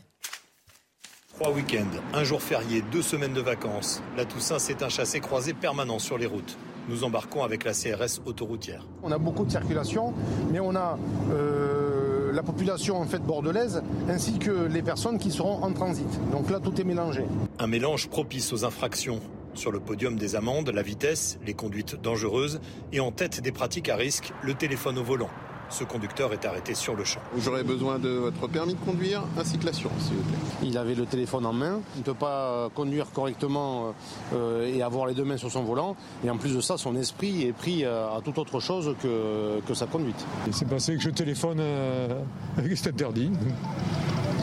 Pas, plus de commentaires que ça. Hein. Vous avez les personnes euh, qui ne reconnaissent pas l'infraction, qui nous disent qu'ils n'étaient pas au téléphone, les gens qui balancent le téléphone des fois dans l'habitacle. Le trafic de transit sur les autoroutes, notamment entre la France et l'Espagne, augmente de plus de 30% pendant ces vacances de la Toussaint. Pour les automobilistes, le danger est omniprésent. Ce qui me dérange le plus sur l'autoroute, c'est les gens qui sont au milieu de, milieu de l'autoroute et qui ne pensent pas à se rabattre. C'est le, le, pire, ça, pour moi. Euh, le camion, oui, c'est un peu. C'est-à-dire C'est un peu dangereux. Camions et voitures partagent l'autoroute pendant les vacances, sous haute surveillance des forces de l'ordre. Le week-end prochain s'annonce comme l'un des plus chargés de l'année. Et puis en cette période de vacances, une bonne nouvelle pour les amateurs de jeux vidéo puisque le Paris Games Week fait son grand retour. Les deux dernières éditions avaient été annulées. Chana, c'était à cause du Covid. Hein. le plus grand salon de jeux vidéo français a donc ouvert ses portes hier. Porte de Versailles à Paris. Plus de 180 000 personnes sont attendues jusqu'à dimanche. Et vous allez voir que dès hier, le public était au rendez-vous. Quentin Gribel. C'est un retour qui était très attendu. Après trois ans d'absence, la faute à la pandémie, la Paris Games Week a rouvert ses portes hier pour le plus grand plaisir des fans de jeux vidéo. Et pour cette édition 2022, il y a les petits nouveaux. Première fois, euh, c'est une surprise en fait. Elle, n'était pas au courant, donc euh, jusqu'à la dernière minute, elle ne savait pas où on allait. Et les joueurs un peu plus expérimentés. J'étais déjà venu en 2017 et euh, j'avais bien aimé, donc je voulu y retourner justement. Et c'est tout aussi bien mais tous partagent la même passion. Il y a plein de jeux, il y a euh, sur les mangas, euh, il y a des youtubeurs et j'adore ça. Là, il n'y a pas beaucoup de monde parce que c'est le premier jour aussi, donc ça c'est quand même agréable qu'on puisse se promener, interagir un peu et, pas trop attendre pour jouer aussi, on va pas se mentir. En France, la pratique du jeu vidéo concerne plus de 37 millions de personnes et la période Covid ne les a pas ralentis. Au contraire, ils ont même pu passer un niveau supérieur. Les gens se sont beaucoup rééquipés en matériel pendant le Covid. Euh, en console, en matériel autour de leur PC dédié aux jeux vidéo. Ils ont acheté des accessoires, etc. Ne manque donc plus que les jeux. Et ça tombe bien, plus d'une centaine d'exposants dont les mastodontes Microsoft, Sony et Nintendo sont présents pour cette nouvelle Paris Games Week. Au total, 180 000 visiteurs sont attendus jusqu'à dimanche. Et il y a un avantage à piloter une voiture en jeu vidéo, mon cher Lomix, c'est qu'il n'y a pas besoin de payer d'assurance. Hein. c'est vrai. on peut faire des dégâts dans les jeux vidéo. Et on peut faire des sur GTA notamment, il y a quelques, il y a de la casse. Hein, et, mais pas besoin d'assurance, parce que cette mauvaise nouvelle, dans un instant, l'assurance va augmenter. Eh oui, ça augmente. Il y a moins d'accidents dans la vraie vie, mais pourtant les, les cotisations d'assurance augmentent. Vous nous dites ça tout de suite. Votre programme avec les déménageurs bretons, des déménagements d'exception. On dit chapeau les bretons. Information sur déménageurs-bretons.fr. Et oui, on vous le disait, si vous êtes propriétaire d'une voiture, ben, préparez-vous à payer votre assurance 3% plus cher l'an prochain. Alors pourquoi cette hausse de tarifs alors que le nombre d'accidents n'augmente pas euh, Mon cher Lomic, vous nous annoncez cette mauvaise nouvelle. Hein. je suis désolé. à 5% en 2023. Alors pourquoi cette hausse? Oui, c'est vrai, tout augmente et on peut quand même se demander, Olivier, pourquoi les cotisations des contrats d'assurance automobile vont prendre 3 à 5% en 2023 alors que dans le même temps, la fréquence des accidents et des sinistres, elle, n'a pas augmenté. Eh bien, la principale raison, la faute, c'est selon les assureurs la météo. Ainsi, en raison des orages violents et des averses de grêle cette année, eh bien, de nombreux véhicules ont été endommagés. C'est trois fois plus qu'une année habituelle, donc beaucoup plus de frais pour les assureurs, selon un porte-parole de la Massif cité par Que Choisir. Mais le climat, la météo ne sont pas les seuls responsables. En effet, les voitures d'aujourd'hui coûtent de plus en plus cher à réparer.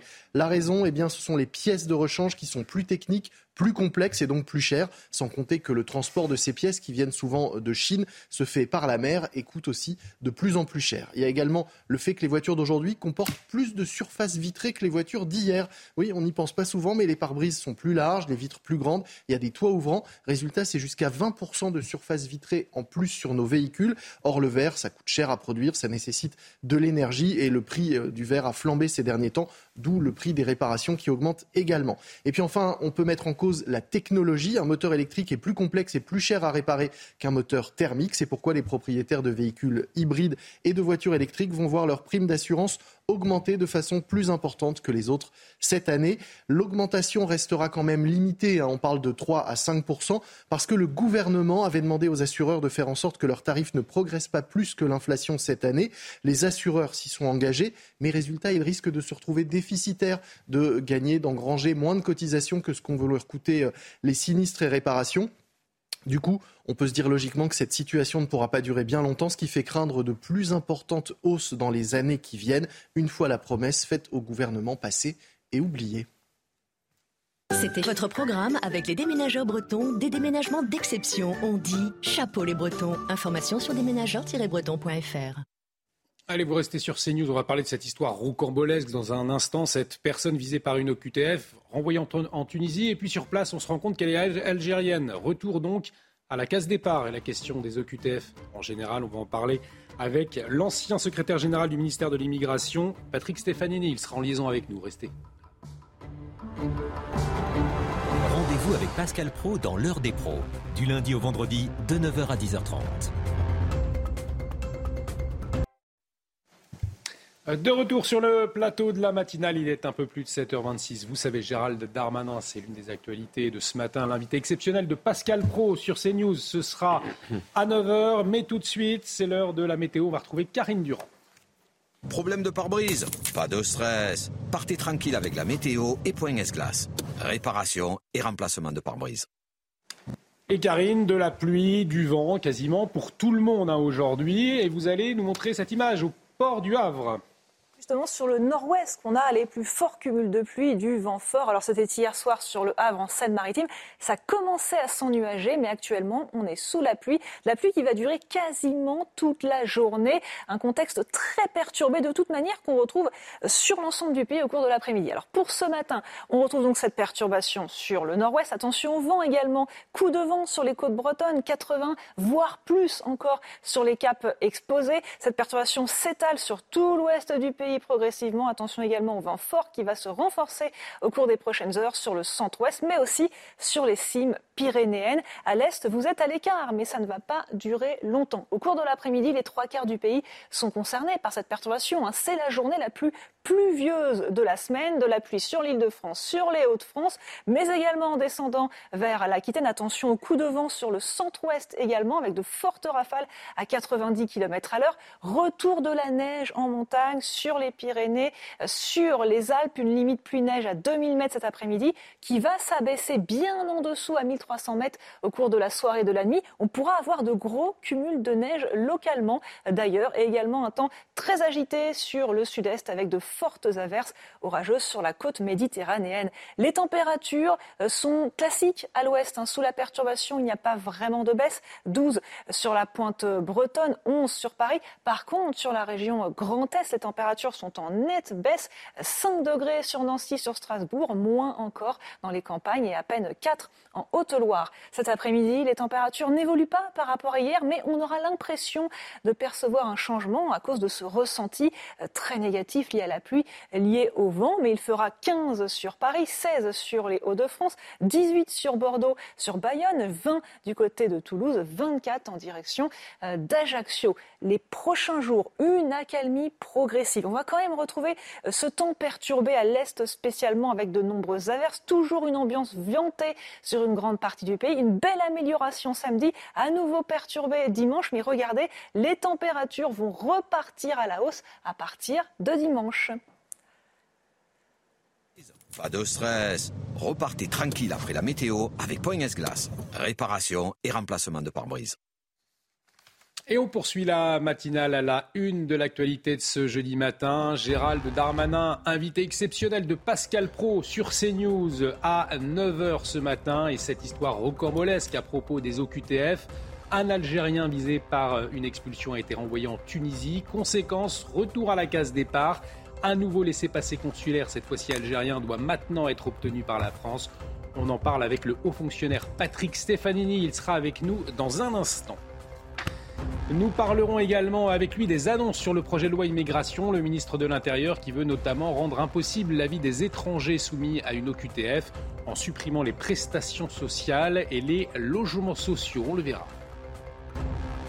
Et puis le gouvernement entend conditionner le versement du RSA à une activité obligatoire, une volonté d'Emmanuel Macron qui va être testée prochainement dans une dizaine de départements. Florian Tardif nous révèle les dessous de cette mesure dans la matinale.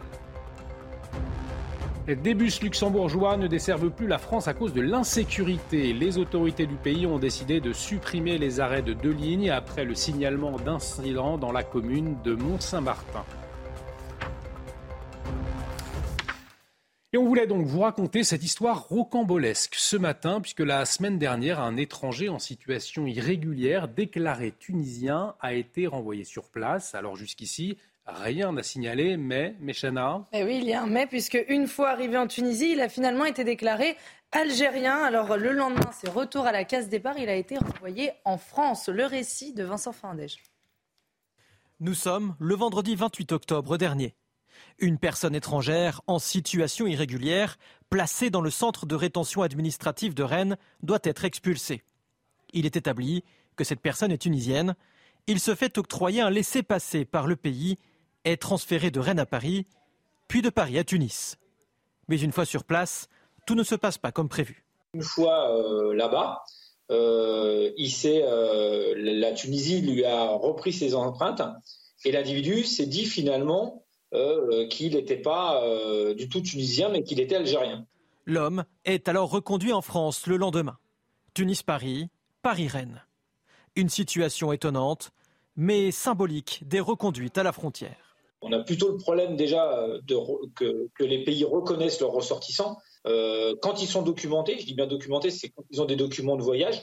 Beaucoup n'en ont plus, n'en ont pas, ou les ont détruits. Donc là, c'est encore plus difficile pour nous de reconduire, de faire de la reconduite frontière. C'est pour ça qu'il y a malheureusement si peu de reconduite frontière en ce moment. La France doit désormais se procurer un nouveau laissez-passer consulaire, algérien cette fois-ci.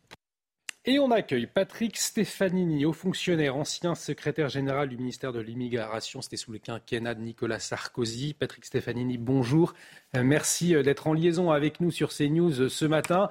Avant, parler plus généralement hein, du projet de loi immigration annoncé hier, les, quelques mesures annoncées hier par Gérald Darmanin. Une réaction à cette affaire rocambolesque. Hein, on le voyait, on a du mal à comprendre. Comment expliquer cette erreur à la fois de l'administration française, mais aussi de l'administration tunisienne? Non, ça, n'est pas rocambolesque. C'est même euh, malheureusement la vie quotidienne des fonctionnaires qui, dans les préfectures, s'occupent des mesures d'éloignement. Pourquoi? Parce qu'un étranger clandestin en France, son premier réflexe, c'est de détruire tous ses papiers, ou de les mhm. cacher, de les dissimuler, de manière à ce que son identité et donc sa nationalité ne soient pas connues. Et un des, un des stratagèmes mis en œuvre par les clandestins pour faire obstacle à leur éloignement, c'est en effet de mentir, notamment pour les ressortissants des pays du Maghreb. Les, noms des ressortissants des pays du Maghreb ont des consonances qui sont très voisines, indépendamment du fait qu'ils soient algériens, tunisiens ou marocains. Et euh, bien sûr, se faire passer pour un Tunisien alors qu'on est algérien, c'est un moyen imparable, et nous venons d'en avoir la démonstration, de retarder la mise à exécution de, la mesure d'éloignement. Et on ne peut pas incriminer euh, l'administration française, elle est obligée de faire avec les déclarations de l'intéressé. Euh, quant à la Tunisie, dès lors que l'intéressé prétend euh, qu'il a sa nationalité, là aussi c'est très difficile parce que quelle, est quelle est la parade? La parade, c'est que lorsque vous demandez un visa, ou lorsque vous effectuez une procédure administrative pour obtenir, par exemple, un titre de séjour, on, prend vos empreintes digitales. Et à ce moment-là, on a un élément qui permet de caractériser votre identité avec certitude. Mhm. Mais si cet étranger, comme c'est probable, est arrivé en France de manière complètement irrégulière, eh bien, nous n'avons aucun élément permettant de s'assurer avec précision de son identité. Donc euh, oui, vous pouvez employer l'adjectif de, rocambolesque, mais la vérité, c'est que ce type d'événement, il surgit très régulièrement dans la vie quotidienne des fonctionnaires de préfecture. Alors plus généralement, toujours sur la question des OQTF, je le disais, de nouvelles mesures ont été annoncées hier par Gérald Darmanin. Les personnes visées par des OQTF seront inscrites au fichier des personnes recherchées, le FPR. Alors quel est votre avis euh, sur cette mesure Concrètement, Qu'est-ce que ça va changer? Est-ce que ça va véritablement changer quelque chose? Euh, quand on voit qu'il y a un gros volet diplomatique hein, sur la question des OQTF également. Oui, mais vous savez, la question de l'application, de l'exécution des mesures d'éloignement, c'est un continuum. C'est-à-dire que bien sûr, il y a la question des laissés-passer consulaires, on vient d'en parler, accordés par les autorités des pays d'origine. Il y a aussi la question des, places de rétention, mais il y a aussi, et le ministre a raison de traiter ce sujet, euh, la mise à disposition des forces de police et de gendarmerie des instruments leur permettant de savoir qu'un étranger est en situation irrégulière et donc de l'interpeller, puis de le placer dans un centre de rétention. Et je rappelle qu'une obligation de quitter le territoire, une OQTF, c'est une mesure à double détente. Ça commence pour la plupart des personnes touchées par les OQTF par une invitation à quitter le territoire dans un délai de 30 jours. Et ça n'est qu'au bout de, ce, délai, si l'intéressé n'est pas parti de lui-même, que l'administration peut l'interpeller, le placer en centre de rétention. Donc ce que ça va changer, c'est que les policiers et les gendarmes, quand ils feront des contrôles d'identité dans la rue, eh bien, euh, ils sauront s'ils ont affaire à un étranger qui fait l'objet d'une OQTF Ils sauront si cet étranger est encore à l'intérieur du délai de 30 jours où il lui appartient de quitter spontanément, entre guillemets, le territoire français, ou si au contraire le délai de 30 jours est expiré, et auquel cas ils pourront l'interpeller et le placer dans, en centre de rétention. C'est une mesure donc pratique de, bon sens. Et, je dois dire d'ailleurs que la plupart des annonces qui ont été faites hier par le, ministre de l'Intérieur, en, tandem avec le ministre du Travail, sont des mesures pratiques et des mesures de, de bon sens. Elles ne révolutionnent pas le cadre juridique, mais elles apportent des améliorations, notamment pour euh, les personnels des préfectures qui sont chargés de mettre en œuvre ce droit un peu compliqué. Ce qui implique euh, aussi par la suite une augmentation des places dans les centres de rétention administrative. Oui, mais ça, en effet, vous avez raison, nous manquons de places de, rétention. Nous avons, euh, pour l'ensemble de la France, métropole et outre-mer, un peu plus de 1900 places de, rétention, ça n'est pas assez. Et euh, le ministre, euh, enfin hier, je crois, a été voté en commission des lois un, amendement que le ministre a accepté pour porter à, à 3000 la capacité de rétention de notre pays. Là aussi, c'est une amélioration. Encore une fois, j'insiste, euh, l'exécution des mesures d'éloignement implique de mobiliser une série de moyens euh, à tous les stades de la procédure. Et, chaque fois qu'on peut améliorer un maillon de la chaîne procédurale, on va dans la bonne direction. Alors vous saluez ces mesures de, la part de Gérald Darmanin. Une autre euh, annoncée, hein, c'est la création d'un titre de séjour. Alors pour les métiers en tension, ce qu'on a appelé les métiers en tension, les métiers en tension, quel est votre avis sur euh, cette disposition pour répondre à, la question de pénurie de main d'œuvre dans certains secteurs? Alors, la pénurie, elle est constatée par tous les chefs d'entreprise dans tous les secteurs et dans toutes les régions de France. Euh, nous avions, euh, sous l'autorité de, Nicolas Sarkozy et de Brice Hortefeux, traité le problème en 2007 en établissant pour la première fois une liste des métiers en tension euh, pour lesquels les étrangers pouvaient obtenir une autorisation de travail automatiquement, sans avoir à solliciter un, permis particulier de la part de, l'administration. Cette liste, elle est d'ailleurs toujours en vigueur. Elle a été modifiée une fois, mais elle est toujours en vigueur. Euh, le ministre envisage, semble-t-il, de l'actualiser et de la, de la moderniser, mais, et de l'élargir. Mais euh, l'élément nouveau, euh, sur lequel je, serai prudent parce que j'ai besoin de, relire, de lire attentivement le, le, texte de ce qui sera le projet de loi. Hein. Pour l'instant, ce sont des annonces. L'élément nouveau, si j'ai bien compris, c'est que euh, le, titre de séjour qui permettra de travailler sur ces, métiers en tension sera limité dans le temps, sa durée sera, particulièrement limitée, je crois deux ou trois ans, d'après ce que j'ai cru comprendre la déclaration du, ministre. Là aussi, c'est un élément positif parce que euh, qu'on le veuille ou non, la, France euh, connaît un taux de chômage qui est supérieur à la moyenne européenne. Chaque année sortent des écoles en France des jeunes qui n'ont pas de diplôme. Donc nous devons améliorer nos systèmes de formation pour pourvoir l'essentiel de nos emplois. L'immigration ne peut pas être une variable d'ajustement permanente et encore moins la seule variable d'ajustement euh, des dysfonctionnements de notre marché du travail. Merci beaucoup Patrick Stefanini d'avoir donné votre point de vue ce matin sur ces annonces annoncées par euh, Gérald Darmanin. Je le rappelle, vous êtes au fonctionnaire ancien secrétaire général du ministère de l'Immigration sous le quinquennat de Nicolas Sarkozy. Gérald Darmanin qui sera l'invité exceptionnel de Pascal Pro à 9h sur CNews. Vous restez avec nous. Euh, on revient dans un instant sur ces bus luxembourgeois qui boycottent la France. Pourquoi? Eh bien à cause d'une question euh, d'insécurité. Vous le verrez. Et on poursuit la matinale, notamment avec Jérôme Béglé, directeur de la rédaction du JDD, qui nous a rejoint. Bonjour Jérôme. Bonjour Olivier. Dans un instant, on va parler d'Europe Écologie, les Verts et les discordes hein, au sein euh, du parti. Mais avant, on revient sur cette promesse de campagne d'Emmanuel Macron, conditionner le RSA à une vingtaine d'heures d'activité. Alors avant que le dispositif ne soit généralisé, il sera testé dans une dizaine euh, de départements, hein, euh, Florian.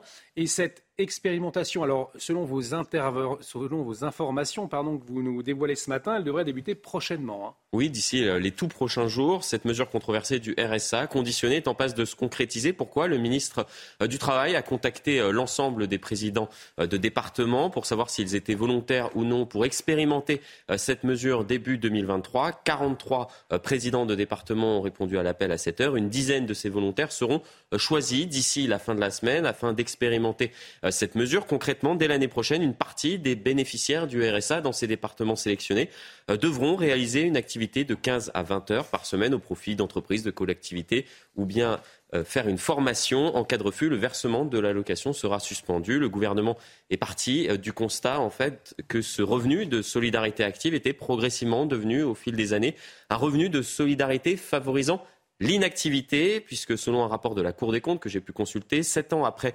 l'entrée au RSA d'une cohorte d'allocataires, seuls 10% d'entre eux avaient retrouvé un emploi fixe et pour près de la moitié d'entre eux, rien n'avait changé. Ils étaient toujours bénéficiaires du RSA. C'est pour mettre fin à cette trappe à inactivité que la mesure sera donc testée début 2023 avant d'être généralisée en 2024. Merci beaucoup euh, Florian, c'était très clair. Hein. Merci pour toutes ces précisions.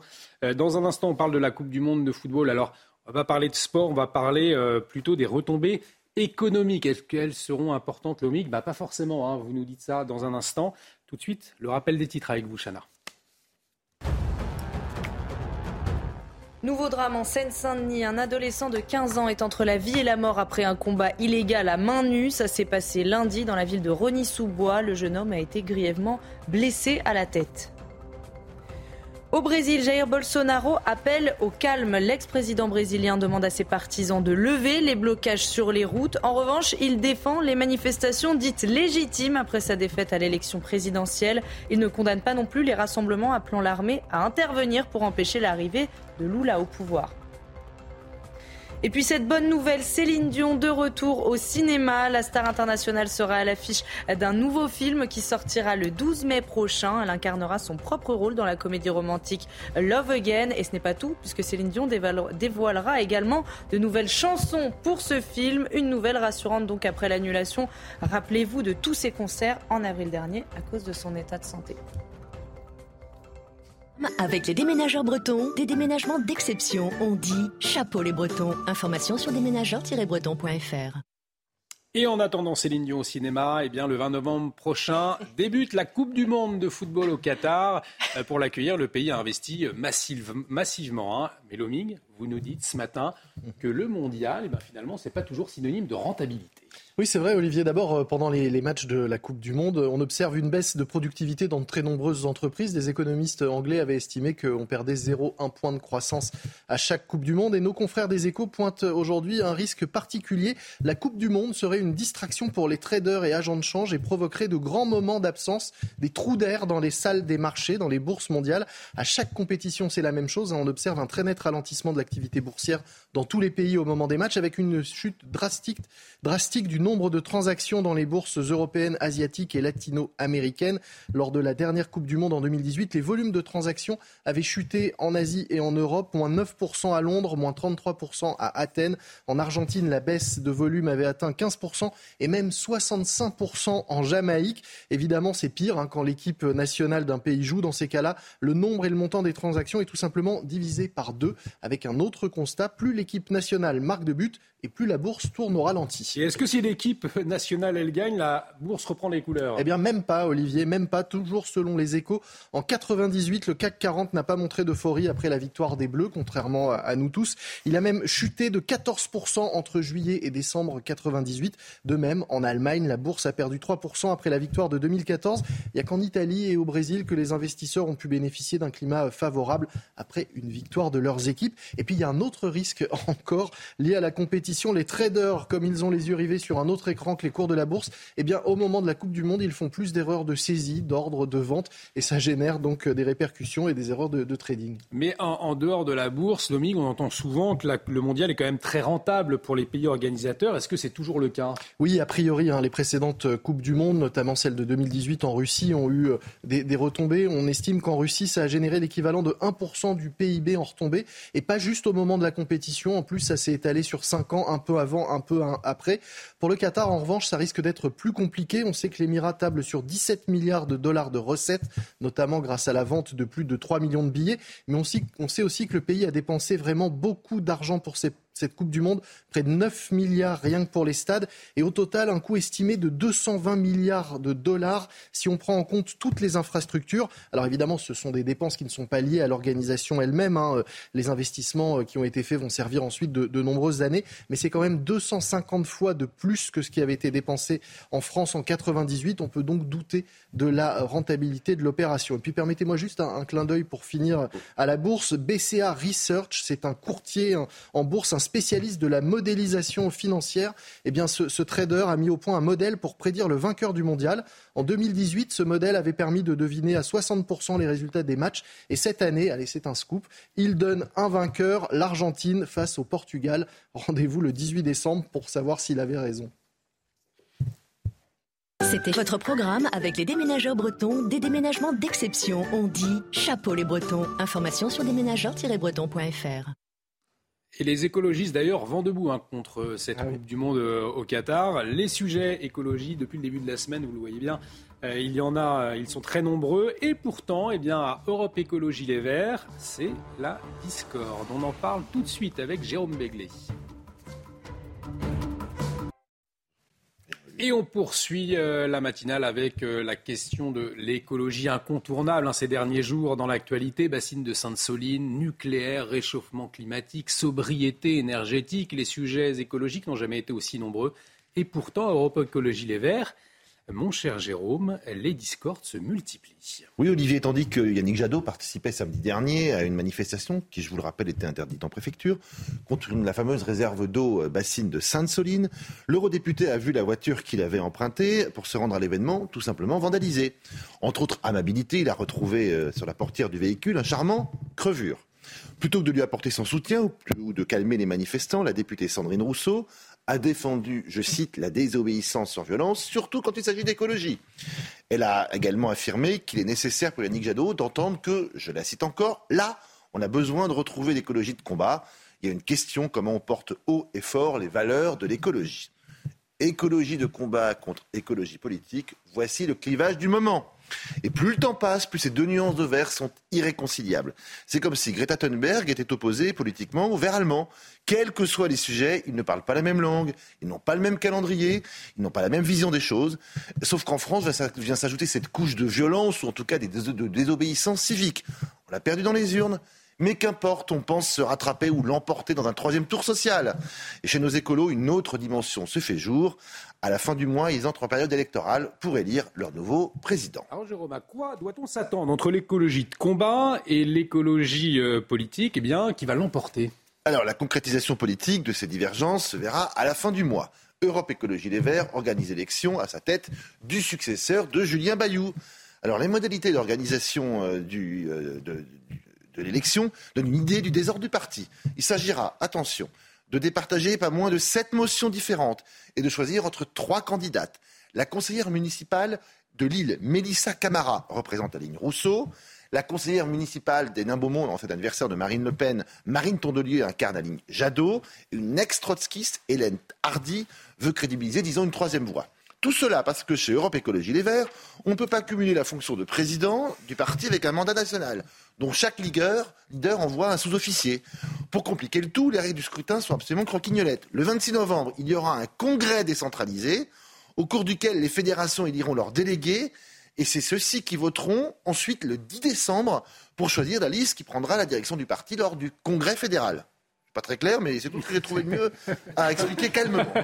Euh, alors, selon un premier pointage, Marine Tondelier, qui concourt donc pour l'écurie Jadot, vous me suivez, semble la mieux placée même au sein d'Europe Écologie Les Verts, on est un peu lassé euh, des éclats de voix et des coups d'éclat permanents de Sandrine Rousseau. Il se pourrait donc qu'un vent de raison commence à souffler sur l'écologie française. Ce ne serait pas donc la plus extrémiste qui l'emporte, mais le tenant d'une ligne un peu modérée. Euh, ce ne serait pas trop tôt, mais rassurez-vous, d'ici le 10 décembre, attendez-vous à ce que tous les coups soient permis, même les moins reluisants. Et on observera, on observera tout cela. Merci beaucoup Jérôme. L'édito politique de Jérôme Béglé à revoir en replay sur notre site www.cnews.fr. Euh, sans transition, un peu de musique. L'instant musique tout de suite. Votre programme vous est présenté par IG Conseil. Les économies d'énergie sont l'affaire de tous. Votre projet chauffage-isolation, notre mission. L'instant musique avec le titre Secret, c'est la chanteuse Louane. Elle partage dans son clip une balade dédiée à sa petite fille qui s'appelle Esme. On écoute et on regarde. Tu sais, je suis pas prête à te voir grandir. J'ai peur de ce que tu vas devenir. Parce que je sais ce que c'est d'avoir mal. Et je pourrais pas t'empêcher d'avoir mal. Tu sais, je veux que tu sois heureuse. Et je veux te voir tomber amoureuse. Et même si je vais te protéger, parfois je vais devoir te voir tomber. Et si les filles te semblent fragiles, sache que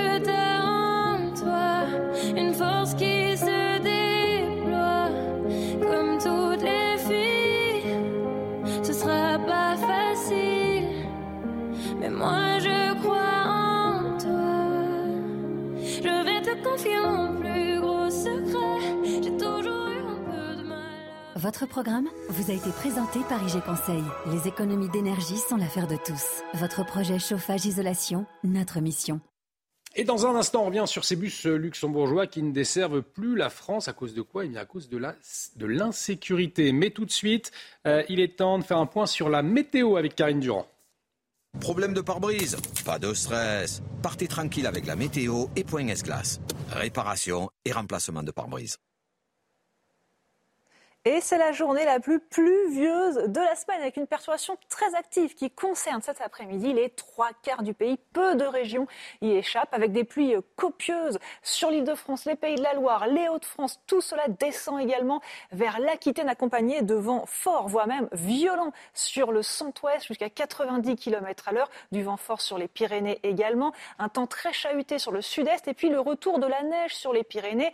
Les Alpes au-delà de 2000 mètres avec de grosses quantités attendues euh, ce soir et cette limite pluie-neige va s'abaisser à 1300-1400 mètres dans la nuit. Les températures sont classiques, elles sont même stationnaires par rapport à hier, même si le ressenti est bien différent. Ressenti très désagréable avec la pluie et le vent. On prévoit quand même 15 degrés euh, sur Paris, 14 sur la pointe du Finistère, 16 sur Strasbourg, 20 sur le midi toulousain et 24 pour Ajaccio au cours de la journée de demain. Attendez-vous euh, déjà à une matinée euh, très fraîche. hein. En France, on avait perdu l'habitude. La perturbation, on la retrouve à nouveau vers l'est avec quelques averses au cours de l'après-midi. De la neige, donc, à plus basse altitude sur les Alpes, sur les Pyrénées. Toujours une ambiance bien ventée sur le sud-ouest, mais aussi en Méditerranée. Attention au vent très fort sur la Corse et aux averses orageuses. Retour d'éclaircies quand même sur une large moitié nord. Les températures sont en baisse ce vendredi. Problème de pare-brise Pas de stress. Repartez tranquille après la météo avec Point S-Glace. Réparation et remplacement de pare-brise. Et bienvenue si vous nous rejoignez dans la matinale à la une de l'actualité de ce jeudi matin. Ces bus luxembourgeois qui ne desservent plus la France à cause de l'insécurité. Les autorités du pays ont décidé de supprimer les arrêts de deux lignes après le signalement d'incidents dans la commune de Mont-Saint-Martin. On le verra. Gérald Darmanin, invité exceptionnel de Pascal Pro ce matin à 9h au lendemain de ses annonces sur l'immigration et parmi les grandes lignes du futur projet de loi, les titres de séjour pour les métiers en tension et on en sait plus ce matin. On le verra avec Florian Tardif dans un instant. Les obsèques de Justine Vérac auront lieu vendredi dans son village de Toriac. En attendant, les hommages se poursuivent devant la discothèque où la jeune femme a été vue pour la dernière fois. Le suspect de 21 ans incarcéré a reconnu avoir tué Justine alors que les examens toxicologiques sont toujours attendus. Un adolescent de 15 ans entre la vie et la mort en Seine-Saint-Denis. Il a reçu un coup à la tête lors d'un combat de rue illégal à Rony-sous-Bois. Une enquête pour violence volontaire en réunion et vol avec violence en réunion a été ouverte. Des bus luxembourgeois boycottent donc la France et la situation dure maintenant depuis un mois et demi, Chana. Et dès que la nuit tombe, deux lignes de bus ne passent plus euh, la frontière française. Ça fait suite aux agressions à répétition subies cet été par des conducteurs en France. Retour sur les faits avec Thomas Chama. C'est un casse-tête pour les travailleurs transfrontaliers luxembourgeois et français. Depuis six semaines, Impossible pour eux de prendre les deux seuls bus qui traversent la frontière après 18h30. En cause, la crainte des chauffeurs luxembourgeois, trop souvent agressés au bout de la ligne en France, dans la petite ville de Mont-Saint-Martin.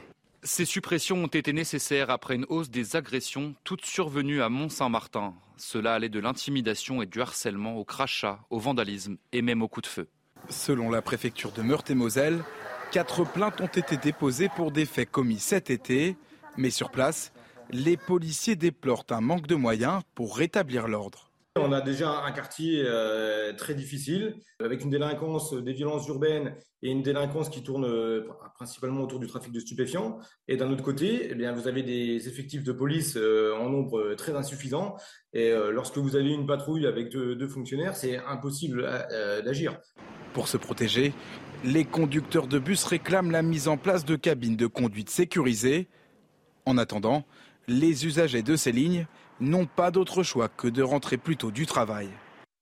Le projet de loi sur euh, l'immigration et les premières mesures, on vous en parle depuis hier, annoncé par euh, Gérald Darmanin. Et parmi les, grandes lignes, hein, c'est la question des titres de séjour pour les métiers en tension. On en sait plus ce matin. On va voir tout cela avec vous, euh, Florian. En tout cas, cette proposition, elle divise hein, la classe politique. Alors que propose concrètement le gouvernement? Alors, premièrement, selon nos informations, la liste des métiers en tension sera déterminée après consultation à des partenaires sociaux. Il s'agira d'une liste régionale, par exemple, en région Auvergne-Rhône-Alpes. On manque de carrossiers, de charpentiers, d'électriciens ou encore de maraîchers.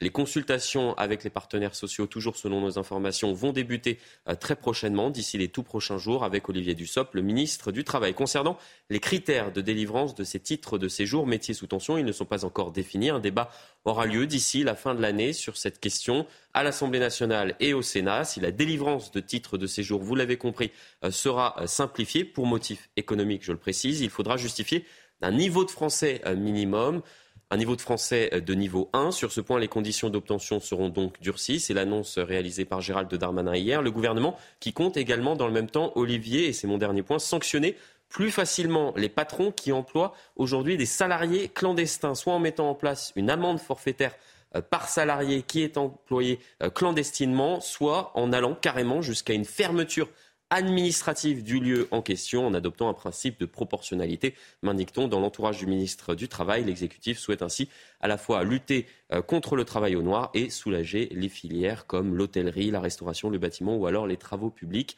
qui ont actuellement des peines à recruter. Les précisions de Florian Tardif. Merci beaucoup. Et puis je vous rappelle que Gérald Darmanin sera l'invité exceptionnel de Pascal Pro. Ce sera à suivre dès 9h sur CNews. Dans l'actualité également, on l'a appris euh, hier, les obsèques de Justine Vérac. Elles auront lieu demain à Toriac. C'est le village d'origine de la jeune femme. Et sur place, Chana, l'émotion, hein, elle reste toujours très forte. les habitants continuent de se recueillir et de déposer des fleurs en hommage à Justine, notamment devant la charrette, cette boîte de nuit où Justine a passé euh, sa dernière soirée avant sa mort. Reportage de Jean-Luc Thomas. Normalement, on a des bottes euh, de rose donc les roses blanches, c'est ce qui est le plus parti avec la rose rose. Et là, bah, aujourd'hui, on n'en a plus du tout parce que c'est ce qui a été le plus vendu euh, pour Justine, du coup. Tous les jours, depuis une semaine, des clients achètent ici des fleurs en hommage à Justine Vérac. Beaucoup sont jeunes. Ils expriment leur tristesse et euh, ils nous disent bah, que ça ne la ramènera pas, malheureusement.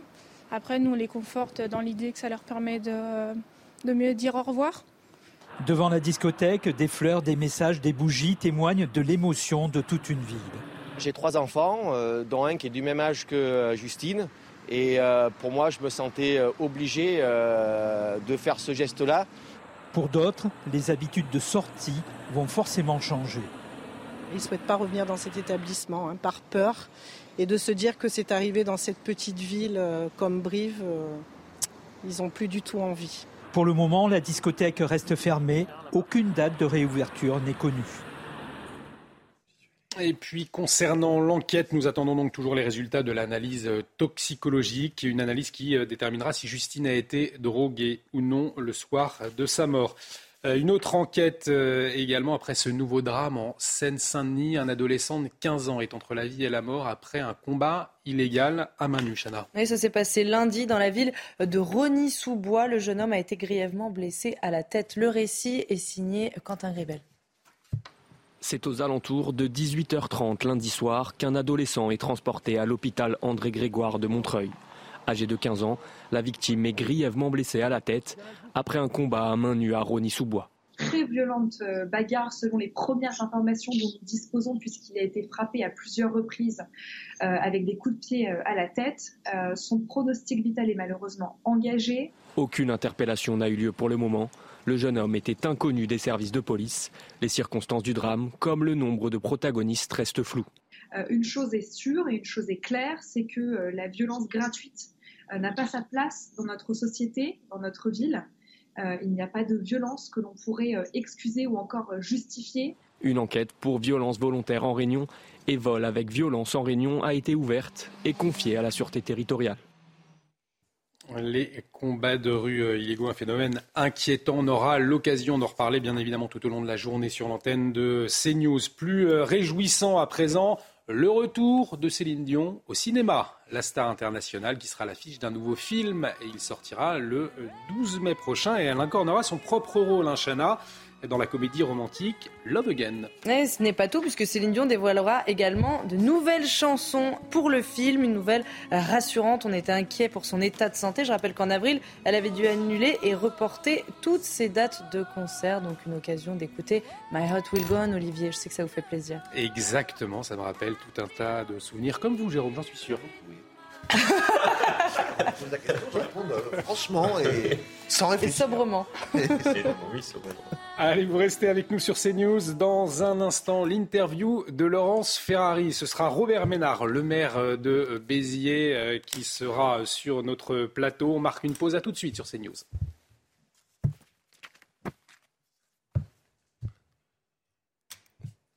Ah, il en a emballé. Rendez-vous avec Pascal Pro dans l'heure des pros, du lundi au vendredi de 9h à 10h30.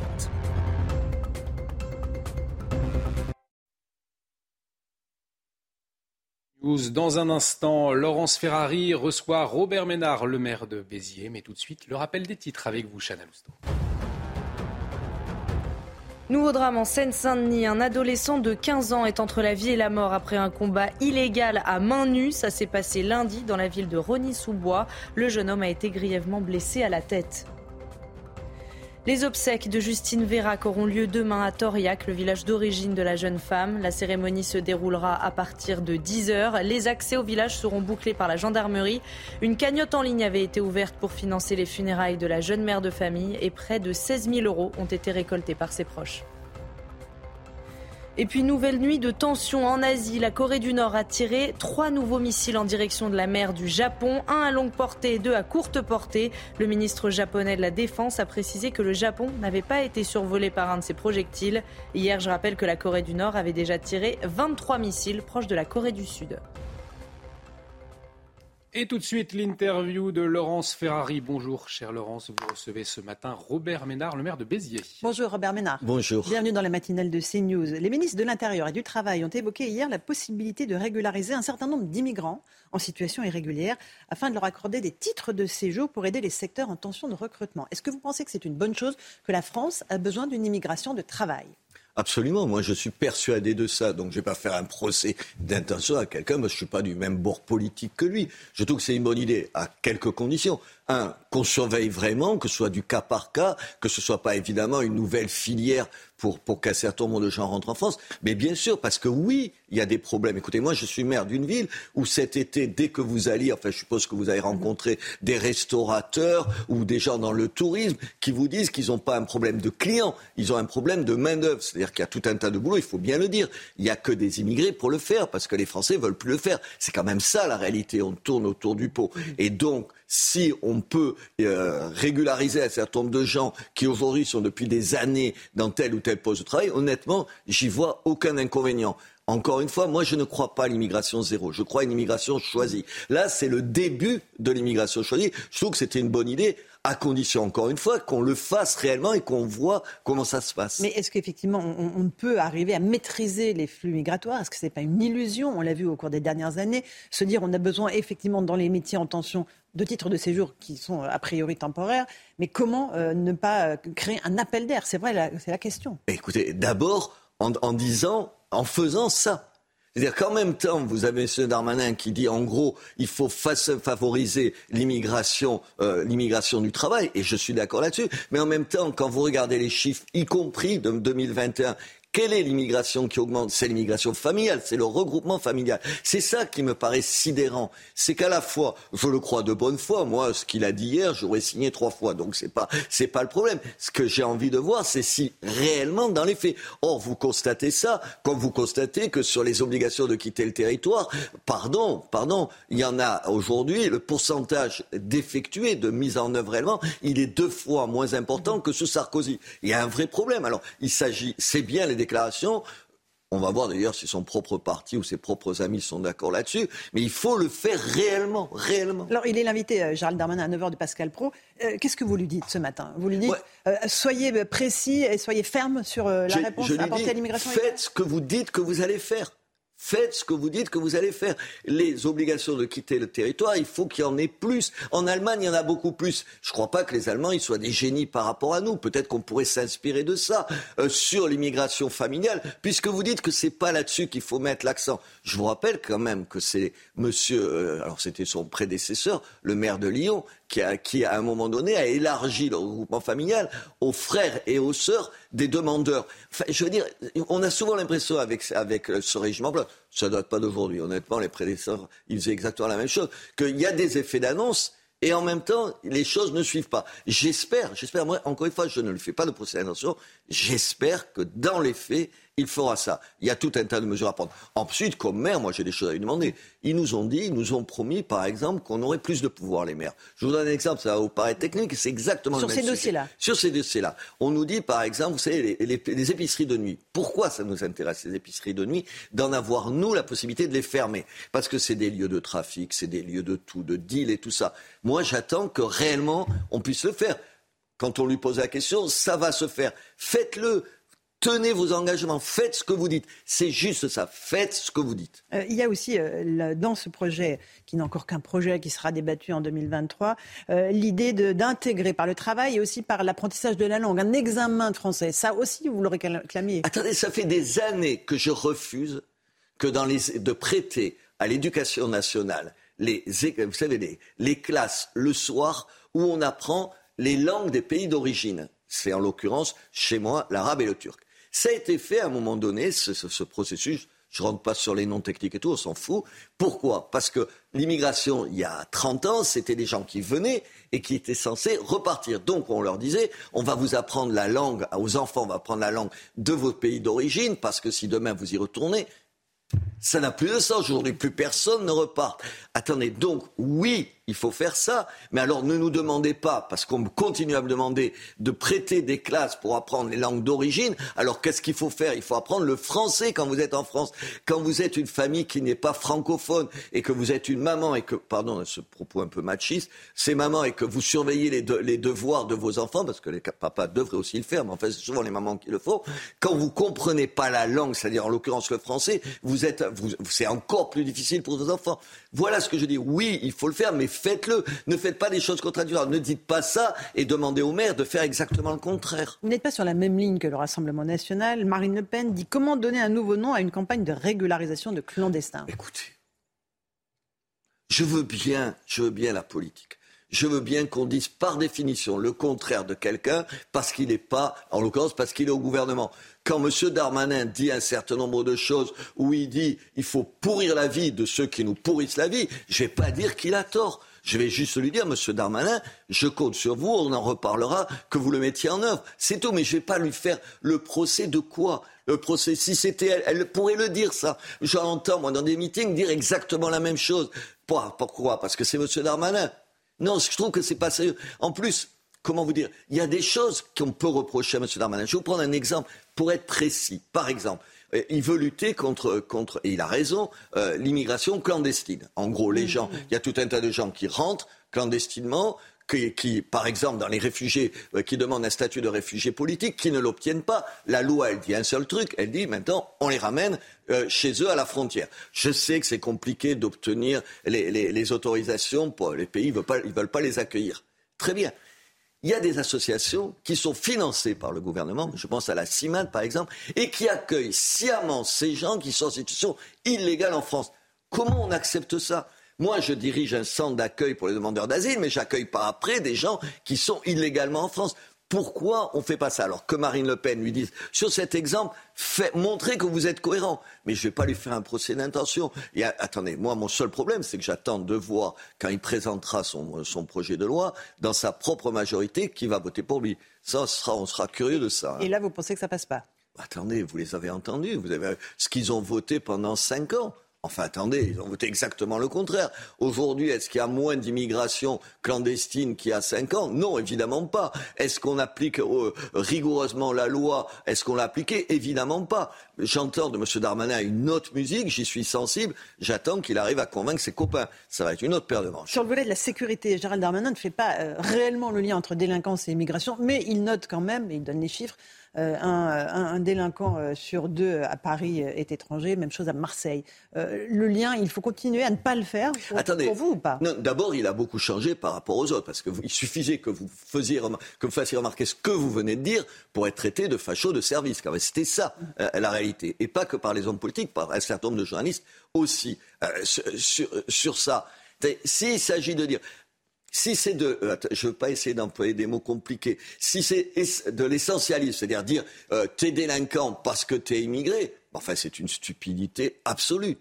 Si il s'agit de dire aujourd'hui pour tout un tas de raisons, les raisons parce que vous, avez peu de revenus, parce que vous avez une façon de vivre la, citoyenneté différente, parce que vous n'avez aucune envie d'intégrer ce pays, parce que vous méprisez ce pays, pour tout un tas de ces raisons, oui, vous constatez, enfin, il suffit de rentrer dans une prison. Moi, j'ai une prison à Béziers. Si vous n'avez pas remarqué qu'il y a beaucoup de gens issus de l'immigration, c'est que vous êtes juste, madame, aveugle ou sourd et aveugle. Sourd et aveugle. ça saute aux yeux. Alors, oui, il a raison d'abord, il va sur ce chemin-là. Oui, il y a un problème. Enfin, attendez, euh, les, étrangers, les étrangers, prenons pas les immigrés, les étrangers, ils sont 7% en France. En gros, ils sont plus de 20% dans les prisons. Dire ça, c'est pas dire les étrangers, par définition, sont des salopards qui vont vous voler euh, votre sac à main dans le métro. Vous constatez qu'il y a un problème. Et face à ce problème, il faut trouver des solutions. Mais le problème, c'est que pendant des années, même dire ça, c'était impossible. Ce pays est quand même un spécialiste de ne pas dire les choses telles qu'elles sont. Ce que je viens de dire, c'est pas dire tous les étrangers, il faut les foutre dehors. Les étrangers délinquants, oui, doivent, ils ont pour vocation d'être dans leur pays d'origine. Le problème, c'est que leur pays d'origine ne les veulent pas. Un petit mot avant de parler du Rassemblement national sur les nouvelles actions des militants écologistes radicaux. Alors, euh, il y a les manifestations euh, pseudo-pacifistes qui consistent à se coller euh, les mains, le front sur des tableaux de grand mètre ou sur une autoroute à, une heure de grande, un grand passage. Et puis, il y a ceux qui choisissent l'action violente, comme ça a été le cas à Sainte-Soline, où les gendarmes ont été euh, assaillis euh, par des hordes, littéralement, avec 60 euh, blessés et 22 graves. Comment est-ce que vous voyez l'écologie politique? Elle est en train de se fracturer? Elle existe encore? Je pense que on va, je ne veux pas être oiseau de mauvais augure, mais on va vers des choses terribles. Vous savez, peut-être parce que je viens de l'extrême gauche, je sais d'expérience que quand vous pensez que vous vous battez pour le bien de l'humanité, les écologistes le pensent, qu'il y a des combats qui sont essentiels, essentiels, qui passent avant tous les autres. Mais la vie de deux ou trois personnes ou la sécurité de deux ou trois personnes dont vous pensez qu'ils sont un obstacle à ça. L'extrême gauche, c'était à la dictature du prolétariat. Eux, c'est à l'écologie. Vous, ça n'a peu de poids. Donc vous êtes prêt à tous les excès? Ah, mais je pense qu'aujourd'hui, je n'exclurai pas M. Darmanin a parlé d'éco. Qu'est-ce qu'il a dit? D'éco-terrorisme. D'éco-terrorisme. Je ne crois pas que ce soit le cas aujourd'hui. Mais qui est ce danger-là, absolument. J'en suis persuadé. Il y a dans le mouvement, dans les écologistes, une, une espèce d'approche qui est aussi dingue que euh, les gauchistes dans, dans, les, en, mai, 68. Rappelez-vous, en France, il y a eu seulement une dizaine de morts. Vous vous rappelez d'Action Directe? En, Italie, il y en a eu presque 400. Ça veut dire que dans, dans les pensées, c'est une vraie pensée totalitaire. Attendez, je fais attention à ce que je dis. Ils ne menacent pas nos libertés aujourd'hui, c'est pas ce que je veux dire. Je veux dire. Pourquoi c'est totalitaire? Parce que non seulement ils pensent qu'ils sont porteurs de quelque chose qui est le bonheur absolu de l'humanité, et en plus, ils veulent changer les hommes. Quand on, peut pouffer de rire de, Sandrine Rousseau en disant qu'elle dit euh, j'ai un mari déconstruit.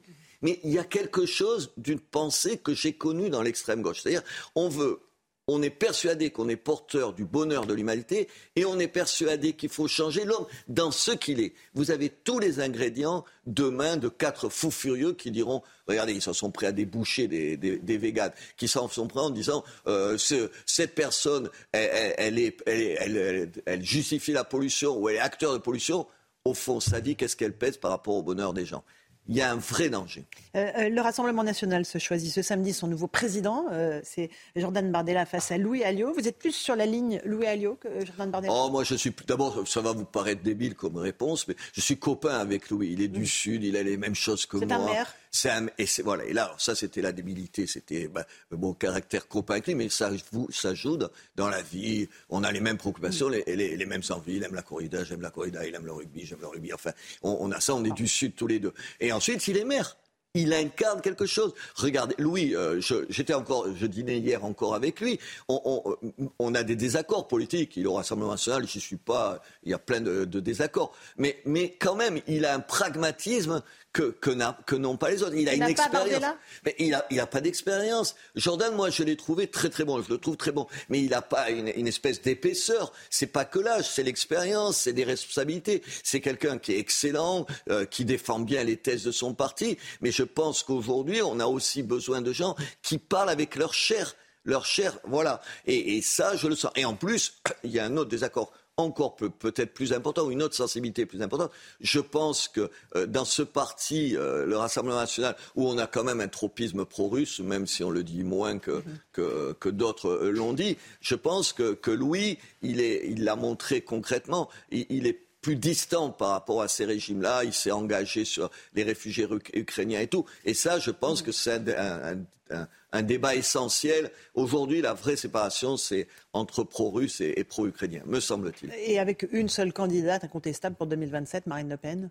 Ben oui, je pense qu'elle ne le dit pas, mais bien sûr qu'elle sera candidate. Mais si le Rassemblement national sur les questions économiques, sur la politique étrangère, change pas, s'ils sont pas moins, euh, on parlait tout à l'heure, moins slogan, c'est-à-dire il suffit que les autres disent quelque chose pour que ça devienne faux, s'il n'y a pas cette espèce de manichéisme qui est à l'œuvre dans les prises de position du Rassemblement national, on reperdra, on, vous voyez, si je le dis même avec eux, puisque je ne suis pas avec eux, mais quand même de cette sensibilité-là, Marine Le Pen reperdra les élections. J'espère qu'elle apprendra un certain nombre de choses. En ce moment, il change quand même à l'Assemblée, il travaille plus qu'il travaillait avant, et je trouve qu'elle a plutôt les bons réflexes. Une des solutions, ça pourrait servir le Rassemblement national. Ils Ben, auraient c'est- plus de députés. Ben, c'est bien pour ça qu'ils sont les seuls en réalité à le vouloir vraiment. Mmh. Attendez. Plus que la NUPS. Bah, attends, bien sûr, Avec la NUPS, oui, oui, mais enfin, attendez, ils votent dans un sens, mais pas dans l'autre. La NUPS, ils votent pas euh, quand c'est le Rassemblement national. Non, je pense que c'est les seuls qui ont tout à gagner à ça. Je pense que les Républicains, c'est pas qu'ils n'ont pas envie de voter, c'est qu'ils se disent, comme ils ont perdu 40 députés, ils, vont, ils, ouais, ils sont 60, ils ont dit, oui, une quarantaine, plus d'une quarantaine, ils ont perdu. Ils doivent se dire, un, on va en perdre encore un paquet, et deux, ils vont, ils vont éclater déjà qu'ils sont au bord de la crise de nerfs entre eux. Ça va pas durer. Et eux, c'est la force d'appoint du gouvernement, les LR, du coup? Ils n'existent pas. Tu peux pas exister comme ça. Tu peux pas à la fois critiquer. J'entendais euh, euh, Monsieur Ciotti sur euh, les, les déclarations de, De de Monsieur Darmanin. Ouais, absolument euh, excessif, me semble-t-il, niant le fait qu'il y a des endroits où tu n'arrives pas à trouver les gens pour, pour, pour faire le, le, le, le boulot. Euh, tu peux pas à la fois être anti-gouvernement sans arrêt, sans arrêt, de façon de temps en temps caricaturale, et puis ne pas voter des motions de censure, enfin quand même, à un moment donné. Ou alors, euh, c'est que tu es pas tant que ça. Mais non, le problème c'est pas ça. Ils sont pas, ils ont peur de, en se disant demain comment ça va se passer. Et ils ont raison d'avoir peur parce que ça pourrait mal se passer pour. eux. C'est dommage. Enfin, je sais pas d'ailleurs si c'est dommage. Peut-être que ça rime à rien. Je sais pas. Moi, j'irai pas voter une motion de censure en ce moment. Merci beaucoup, Robert Ménard, d'être venu ce matin dans la matinale de CNews. Merci. À vous, Olivier de Carenfleck, pour la suite. Et de retour pour cette dernière partie de la matinale à la une de l'actualité. Ce jeudi matin, Gérald Darmanin, invité exceptionnel de Pascal Pro sur CNews ce matin à 9h. Et cette histoire rocambolesque à propos des OQTF, un Algérien visé par une expulsion a été renvoyé en Tunisie. Conséquence, retour à la case départ, un nouveau laissez-passer consulaire, cette fois-ci algérien, euh, doit être maintenant être obtenu par la France. Le haut fonctionnaire Patrick Stefanini a, réagi à Gérald Darmanin ce matin sur CNews concernant les OQTF et pour lui l'inscription des étrangers sous euh, le coup des personnes recherchées est une mesure de bon sens. On l'écoutera. Le gouvernement entend conditionner le versement du RSA à une activité obligatoire, une volonté d'Emmanuel Macron qui va être testée prochainement dans une dizaine de départements. Florian Tardif nous révèle les dessous de cette mesure dans la matinale. Et puis, euh, cette augmentation importante des dérives sectaires selon la Mivilude, les signalements adressés à la mission interministérielle de vigilance et de lutte contre les dérives sectaires sont en augmentation. Les gourous ont profité de la crise sanitaire pour se déployer sur Internet, on le verra. Gare au volant, au téléphone, infraction la plus contestée par les forces de l'ordre alors que les automobilistes sont nombreux sur la route en cette période de vacances de la Toussaint. Il veille notamment aux abords des grandes agglomérations. Nos équipes ont embarqué avec une patrouille dans l'agglomération bordelaise. Reportage à suivre. Et on voulait vous raconter ce matin cette histoire rocambolesque. La semaine dernière, un étranger en situation irrégulière déclaré tunisien a été renvoyé sur place. Alors jusqu'ici, rien n'a signalé, mais il y a un mais, Chana. Oui, il y a un mais, Olivier, puisqu'une fois arrivé en Tunisie, il a finalement été déclaré algérien. Il a donc été renvoyé à la case départ, c'est-à-dire en France, dès le lendemain. Le récit est signé Vincent Fandège. Nous sommes le vendredi 28 octobre dernier. Une personne étrangère en situation irrégulière, placée dans le centre de rétention administrative de Rennes, doit être expulsée. Il est établi que cette personne est tunisienne. Il se fait octroyer un laissez-passer par le pays, est transféré de Rennes à Paris, puis de Paris à Tunis. Mais une fois sur place, tout ne se passe pas comme prévu. Une fois euh, là-bas, euh, euh, la Tunisie lui a repris ses empreintes et l'individu s'est dit finalement qu'il n'était pas du tout tunisien mais qu'il était algérien. L'homme est alors reconduit en France le lendemain. Tunis-Paris, Paris-Rennes. Une situation étonnante, mais symbolique des reconduites à la frontière. On a plutôt le problème déjà que, les pays reconnaissent leurs ressortissants. Euh, quand ils sont documentés, je dis bien documentés, c'est quand ils ont des documents de voyage. Beaucoup n'en ont plus, n'en ont pas, ou les ont détruits. Donc là, c'est encore plus difficile pour nous de reconduire, de faire de la reconduite frontière. C'est pour ça qu'il y a malheureusement si peu de reconduite frontière en ce moment. La France doit désormais se procurer un nouveau laissez-passer consulaire, algérien cette fois-ci.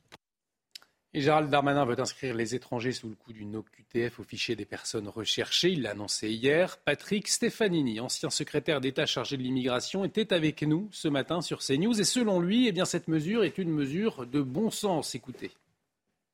Ça va changer. C'est que les policiers et les gendarmes, quand ils feront des contrôles d'identité dans la rue, eh bien, euh, ils sauront s'ils ont affaire à un étranger qui fait l'objet d'une OQTF ils sauront si cet étranger est encore à l'intérieur du délai de 30 jours où il lui appartient de quitter spontanément, entre guillemets, le territoire français, ou si au contraire le délai de 30 jours est expiré et auquel cas ils pourront l'interpeller et le placer dans, en centre de rétention. C'est une mesure donc pratique de, de bon sens et, je dois dire d'ailleurs que la plupart des annonces qui ont été faites hier par le, ministre de l'Intérieur, en, tandem avec le ministre du Travail, sont des mesures pratiques et des mesures de, bon sens. Elles ne révolutionnent pas le cadre juridique, mais elles apportent des améliorations, notamment pour euh, les personnels des préfectures qui sont chargés de mettre en œuvre ce droit un peu compliqué. Ce qui implique euh, aussi par la suite une augmentation des places dans les centres de rétention administrative. Oui, mais ça, en effet, vous avez raison, nous manquons de places de, rétention. Nous avons, euh, euh, pour l'ensemble de la France, métropole et outre-mer, un peu plus de 1900 places de, rétention. Ça n'est pas assez. Et euh, le ministre, enfin hier, je crois, a été voté en commission des lois un, amendement que le ministre a accepté pour porter à, à 3000 la capacité de rétention de notre pays. Là aussi, c'est une amélioration. Et dans son projet de loi immigration, le gouvernement étudie également des sanctions pour les employeurs qui embauchent des travailleurs en situation irrégulière et cela pourrait aller jusqu'à la fermeture administrative de leur établissement. Et comme tous les matins, on vous consulte, on vous donne la parole dans la matinale. Et ce matin, cette question, est-ce que selon vous, eh bien, c'est une bonne idée? Écoutez vos réponses, c'est votre avis. Les fermer peut-être pas, mais assurément leur infliger des amendes qui les feront réfléchir à deux fois avant d'exploiter la misère humaine. Je pense que d'une certaine manière, les sans-papiers, ça leur permet de vivre et de trouver une situation un peu stable aussi. Après, euh, je crois que c'est illégal. Hein. Faut pas fermer les entreprises, mais il faudrait euh, régulé. Je comprends pas pourquoi on fermerait en fonction des étrangers si les, les étrangers n'ont posé aucun problème. Oui, je pense. Ou alors il faudrait, euh, faudrait virer, enfin licencier les, les, employés qui sont sans papier parce que pour moi, je pense qu'on devrait euh, favoriser les, euh, les gens qui sont français et qui ont besoin d'un emploi. Et la question sera abordée avec Gérald Darmanin, le ministre de l'Intérieur, invité exceptionnel de Pascal Pro dès 9h, à ne pas manquer donc sur CNews. On parle de cette autre mesure à présent, c'était une promesse de campagne hein, d'Emmanuel Macron, conditionner le RSA à une vingtaine d'heures d'activité. Alors avant que le dispositif ne soit généralisé, il sera testé dans une dizaine de départements. Florian, cette expérimentation euh, devrait débuter d'ailleurs prochainement selon vos informations. Oui, tout à fait. Euh, d'ici euh, le début de l'année prochaine, le ministre du Travail a écrit à l'ensemble des présidents de départements pour savoir s'ils étaient volontaires ou non pour tester ce dispositif dès début 2023. 43 présidents de départements ont répondu à cet appel. Une dizaine euh, seront euh, sélectionnés par le ministère du Travail afin de tester ce dispositif. Alors concrètement, dès l'année prochaine, une partie euh, des bénéficiaires du RSA dans les départements sélectionnés devront réaliser une activité de 15 à 20 heures par semaine au profit d'entreprises, de collectivités ou bien opérer une formation professionnelle. En cas de refus, le versement de l'allocation sera suspendu. Le gouvernement est parti, Olivier, du constat que le RSA, revenu de solidarité active, on le rappelle, était progressivement devenu au fil des ans un revenu de solidarité favorisant l'inactivité, puisque selon un rapport de la, Cour des comptes euh, publié en 2022 que j'ai consulté, sept ans après l'entrée euh, du RSA d'une cohorte d'allocataires, seuls 10%, imaginez-vous bien, d'entre eux avaient retrouvé un emploi fixe et pour près de la moitié euh, d'entre eux, rien n'avait changé. Ils étaient toujours au RSA. C'est pour mettre fin justement à ce qui est parfois appelée une trappe à inactivité que la mesure sera testée donc début 2023 avant d'être généralisée sur l'ensemble du territoire en 2024. Merci Florian pour toutes ces précisions. On en vient à ces vacances de la Toussaint qui sont un vrai casse-tête pour les forces de l'ordre, notamment sur les routes. Il y a beaucoup de circulation. Eh bien, ça complique le travail de la CRS autoroutière, Chana. Nous avons pu suivre un équipage au plus près des automobilistes et de leurs infractions. Reportage sur l'autoroute entre Bordeaux et l'Espagne, signé Antoine Estève. Trois week-ends, un jour férié, deux semaines de vacances. La Toussaint, c'est un chassé croisé permanent sur les routes.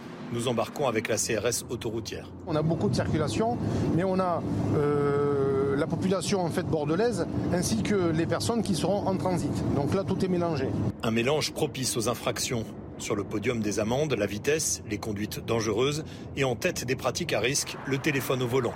Ce conducteur est arrêté sur le champ. J'aurais besoin de votre permis de conduire ainsi que l'assurance, s'il vous plaît. Il avait le téléphone en main, il ne peut pas conduire correctement euh, et avoir les deux mains sur son volant. Et en plus de ça, son esprit est pris à, toute autre chose que, que sa conduite. Il s'est passé que je téléphone euh, avec cet interdit. Pas, plus de commentaires que ça. Hein. Vous avez les personnes euh, qui ne reconnaissent pas l'infraction, qui nous disent qu'ils n'étaient pas au téléphone, les gens qui balancent le téléphone des fois dans l'habitacle. Le trafic de transit sur les autoroutes, notamment entre la France et l'Espagne, augmente de plus de 30% pendant ces vacances de la Toussaint pour les automobilistes, le danger est omniprésent. Ce qui me dérange le plus sur l'autoroute, c'est les gens qui sont au milieu de, milieu de l'autoroute et qui ne pensent pas à se rabattre. C'est le, le, pire, ça, pour moi. Euh, le camion, oui, c'est un peu... C'est-à-dire C'est un peu dangereux. Camions et voitures partagent l'autoroute pendant les vacances, sous haute surveillance des forces de l'ordre. Le week-end prochain s'annonce comme l'un des plus chargés de l'année. La culture à présent cette question qui aura le prix Goncourt cette année. Fin du suspense aujourd'hui chez Drouan à Paris et ils ne sont plus que quatre à pouvoir prétendre à l'un des plus prestigieux prix de littérature française. Alors, qui sont-ils, ma chère Chana? Eh bien, on va les regarder ensemble. Olivier, d'abord, Chloé Cormand avec Les Presque Sœurs, Brigitte Giraud avec Vivre Vite, Mackenzie Orsel avec Une Somme Humaine et enfin Giuliano da Empoli avec Le Mage du Kremlin match du Kremlin, apparemment, euh, qui euh, serait l'un des favoris. On verra, on aura les résultats tout à l'heure. Docteur Brigitte Millot, bonjour. Alors, dans un instant, on va parler d'une méthode qui est très contestée en, médecine, hein, l'électrochoc. Hein. On en parle dans un instant avec vous, docteur, mais tout de suite le rappel des titres, Chala. Les obsèques de Justine Vérac auront lieu demain à Toriac, le village d'origine de la jeune femme. La cérémonie se déroulera à partir de 10h. Les accès au village seront bouclés par la gendarmerie. Une cagnotte en ligne avait été ouverte pour financer les funérailles de la jeune mère de famille et près de 16 000 euros ont été récoltés par ses proches. Nouvelle nuit de tension en Asie. La Corée du Nord a tiré trois nouveaux missiles en direction de la mer du Japon. Le ministre japonais de la Défense a précisé que le Japon n'avait pas été survolé par un de ces projectiles. Hier, la Corée du Nord avait déjà tiré 23 missiles, excusez-moi, proches de la Corée du Sud. Et puis au Brésil, Jair Bolsonaro appelle au calme. Le président brésilien demande à ses partisans de lever les blocages sur les routes. En revanche, il défend les manifestations dites légitimes après sa défaite à l'élection présidentielle. Il ne condamne pas non plus les rassemblements, appelé l'armée à intervenir pour empêcher l'arrivée de Lula au pouvoir. Retrouvez votre programme avec Little Balance. Little Balance, les balances et impédance mètres, sans pile et connectés. La chronique du docteur Brigitte Millot. Aujourd'hui, Brigitte, vous nous parlez d'une des techniques les plus polémiques en médecine. Je vais essayer d'y arriver. C'est l'électroconvulsivothérapie. Bravo. C'est ça, ce qu'on appelle avant, hein, on appelait ça les électrochocs. Oui, mais comme ça faisait un petit peu peur, hein, électro, électricité, choc, euh, ça faisait un peu peur, donc on a changé. C'est beaucoup plus facile à dire électrochoc, je vous l'accorde. Alors, euh, de quoi s'agit-il? Il faut bien comprendre que le corps, notre corps fonctionne essentiellement avec de l'électricité et de la chimie. C'est Mhm. essentiel. Alors, on va revenir euh, au cerveau. On sait très bien que dans le cerveau, euh, les, les neurones, il y a une transmission, c'est un circuit électrique, hein, il y a une transmission qui est très très bien orchestrée, une chorégraphie magnifique où tout se passe très bien. Mais d'ailleurs, quand on veut savoir comment fonctionne votre cerveau, on va faire un électroencéphalogramme pour voir le tracé électrique, voir comment ça se passe. Ça, c'est un électrocardiogramme, mais c'est pas grave. Euh, pour le cœur, c'est pareil. Le cœur, c'est l'électricité. Quand on veut savoir comment fonctionne le cœur, on fait un électrocardiogramme. Et là, ça ne choque personne, hein. notamment quand on fait euh, un défibrillateur, vous savez, pour euh, euh, quand il y a un arrêt cardiaque, il y a des défibrillateurs. Là, on fait un choc électrique, et là, il n'y a pas de polémique. Quand c'est le cœur, il n'y a pas de polémique, mais quand c'est le cerveau, ça, ça bloque un petit peu. Euh, donc voilà. Alors l'idée, c'est quoi? L'idée, c'est de se dire, quand il y a un problème dans le cerveau, on va aller provoquer une crise, une mini-crise d'épilepsie dans le cerveau. Une, une crise d'épilepsie, c'est-à-dire arriver à faire que tous les neurones, au lieu de, de fonctionner suivant les ordres, suivant les fonctions, suivant ce qui est demandé, les uns après les autres, le conduit, le conduit électrique comme ça, là, on va les faire décharger tous en même temps. Pourquoi? Parce qu'on sait que lorsqu'on provoque une crise d'épilepsie dans le cerveau, il y a une espèce de mécanisme de défense, de protection qui se crée après.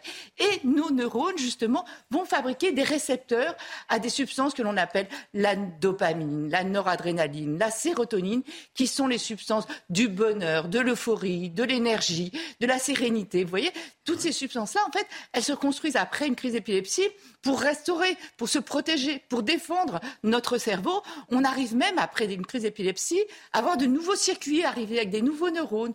Donc, l'objectif, c'est ça. Mais avant, on a tous vu euh, Vol au-dessus d'un de coucou, ça s'apparentait plutôt à de la torture Hmm. qu'à un traitement. hein. C'était euh, quelque chose de terrible. Ça n'a plus rien à voir du tout. Maintenant, comment ça va se passer? Un une électroconvulsivothérapie. Comment ça se passe? On va demander d'abord l'accord du patient, éventuellement l'accord de la famille si le patient ne peut pas lui-même donner son accord. Ensuite, il va- on va faire une anesthésie générale, alors qu'avant, on n'endormait pas les gens. Là, on va faire une anesthésie, comme on va le voir sur, euh, sur euh, ces images, avec tous les changements, tout ce qui a changé par rapport à avant, hein, si vous voulez. Une anesthésie générale très courte, c'est 4-5 minutes. Euh, on va mettre du curare. Le curare, c'est un produit qui va relâcher les muscles. Comme ça, on n'aura pas ces contractions euh, terribles. On va surveiller avec un- on va mettre des électrodes pour surveiller effectivement ce qui se passe dans le cerveau. Donc tout ça est sous haute surveillance et surtout le courant qui est envoyé, c'est un courant très bref et surtout avec des ondes très courtes. Donc ça ne va pas abîmer notre cerveau. Puisque l'idée, c'est au contraire de provoquer une réaction de défense et de protection du cerveau. Et on va voir sur ces images comment ça se passe. Donc, on met comme ça deux électrodes là, à ce niveau-là. On envoie le choc, vous voyez très bien, sur les côtés. Là, il y en a une, on envoie une. Il y en a de l'autre côté. Il y a un tracé électroencéphalographique et c'est sous anesthésie générale. On va voir une autre image aussi. Voilà comment ça se passe. Vous voyez les deux électrodes sur le côté, ce sont elles qui provoquent euh, ce choc, comme on le fait pour, le cœur avec les défibrillateurs. Hein. c'est un peu la même chose, mais c'est beaucoup moins violent au niveau euh, du cerveau. Voilà. Après, il y a des effets secondaires. Les effets secondaires sont déjà liés, enfin, les effets qui pourraient être négatifs, c'est déjà lié à l'anesthésie. Même si elle est très courte de 5 mmh. minutes, il y a toujours un, problème, un risque avec une anesthésie. Après, on a noté aussi quelques pertes de mémoire qui serait légère et transitoire, mais on peut avoir tout de même des pertes de mémoire. Mais surtout, ce qui est intéressant, c'est de voir les résultats. On a des résultats dans des pathologies sur lesquelles on avait, avait du mal à traiter. Alors, il n'est pas question d'opposer des traitements antidépresseurs contre, par exemple, l'électroconvulsivothérapie. Il n'est pas question de les opposer, mais il y a des indications pour certains et pour d'autres. Voici les principales indications. Donc les dépressions un peu fortes, mais pour vous donner un titre d'exemple, quand même, il y a une étude qui a été faite qui montre qu'avec les traitements classiques, les médicaments antidépresseurs, on arrive à 70 à 80% de résultats. Mhm. Avec l'électroconvulsivothérapie, on est à 80 à 90% de résultats. Donc on a tout de même de, bons résultats. Et encore une fois, il n'est pas question d'opposer les uns aux autres. Hein. Euh, la catatonie, c'est quelque chose de terrible. C'est quand la personne ne peut même plus bouger. C'est-à-dire qu'elle n'arrive même pas à fonctionner, à marcher, etc. Là aussi, on a des résultats à 85% de réussite. On le voit, ça a des indications très particulières. Les phases maniaques, vous savez, dans la bipolarité, ce qu'on appelait avant la maladie maniaco-dépressive, eh bien, dans les phases maniaques aussi, on a de très bons résultats avec l'électroconvulsivothérapie et dans une maladie terrible, la schizophrénie, où là, on l'associe quand même au traitement médicamenteux en même temps euh, que l'électroconvulsivothérapie. Donc voilà, je crois que l'important, c'est vraiment d'en discuter avec votre médecin, de voir euh, si les indications. Vous savez, quand vous êtes en face d'un patient dépressif, qui, a des envies suicidaires terribles, etc. Je, crois qu'à un moment, il ne faut pas hésiter à proposer. Voilà, le panel s'agrandit. Mm. Il ne s'agit plus du tout de ce qu'on a connu euh, il y a quelques années. Donc, c'est aussi à proposer. Il ne faut pas en avoir peur, euh, continuer à en avoir peur, parce que malheureusement, ces images, euh, et notamment le film de Milos Forman, a été redoutable. Hein. mais ça n'a plus rien à voir avec ce que c'était avant. Programme avec Little Balance. Little Balance, balance et impédance mètre, sans pile et connecté. Et la chronique du docteur Brigitte Millot a retrouvé en replay sur notre site www.cnews.fr, tout comme cette matinale. On arrive au terme de cette édition, ne manquez pas dans 10 minutes euh, l'entretien exceptionnel de Gérald Darmanin, le ministre de l'Intérieur, invité de Pascal Pro ce matin sur CNews. Euh, merci Chana Lousteau, merci docteur Millot, merci Florian Tardif, merci Lomic. Guillaume, on se retrouve demain, même heure, même place. Excellente journée sur notre antenne. Gérald Darmanin, donc, dans moins de 10 minutes maintenant sur CNews. Tout de suite, Pascal Pro dans l'heure des pros.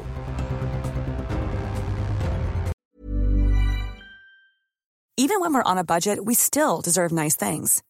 Quince is a place to scoop up stunning high-end goods for 50 to 80% less than similar brands.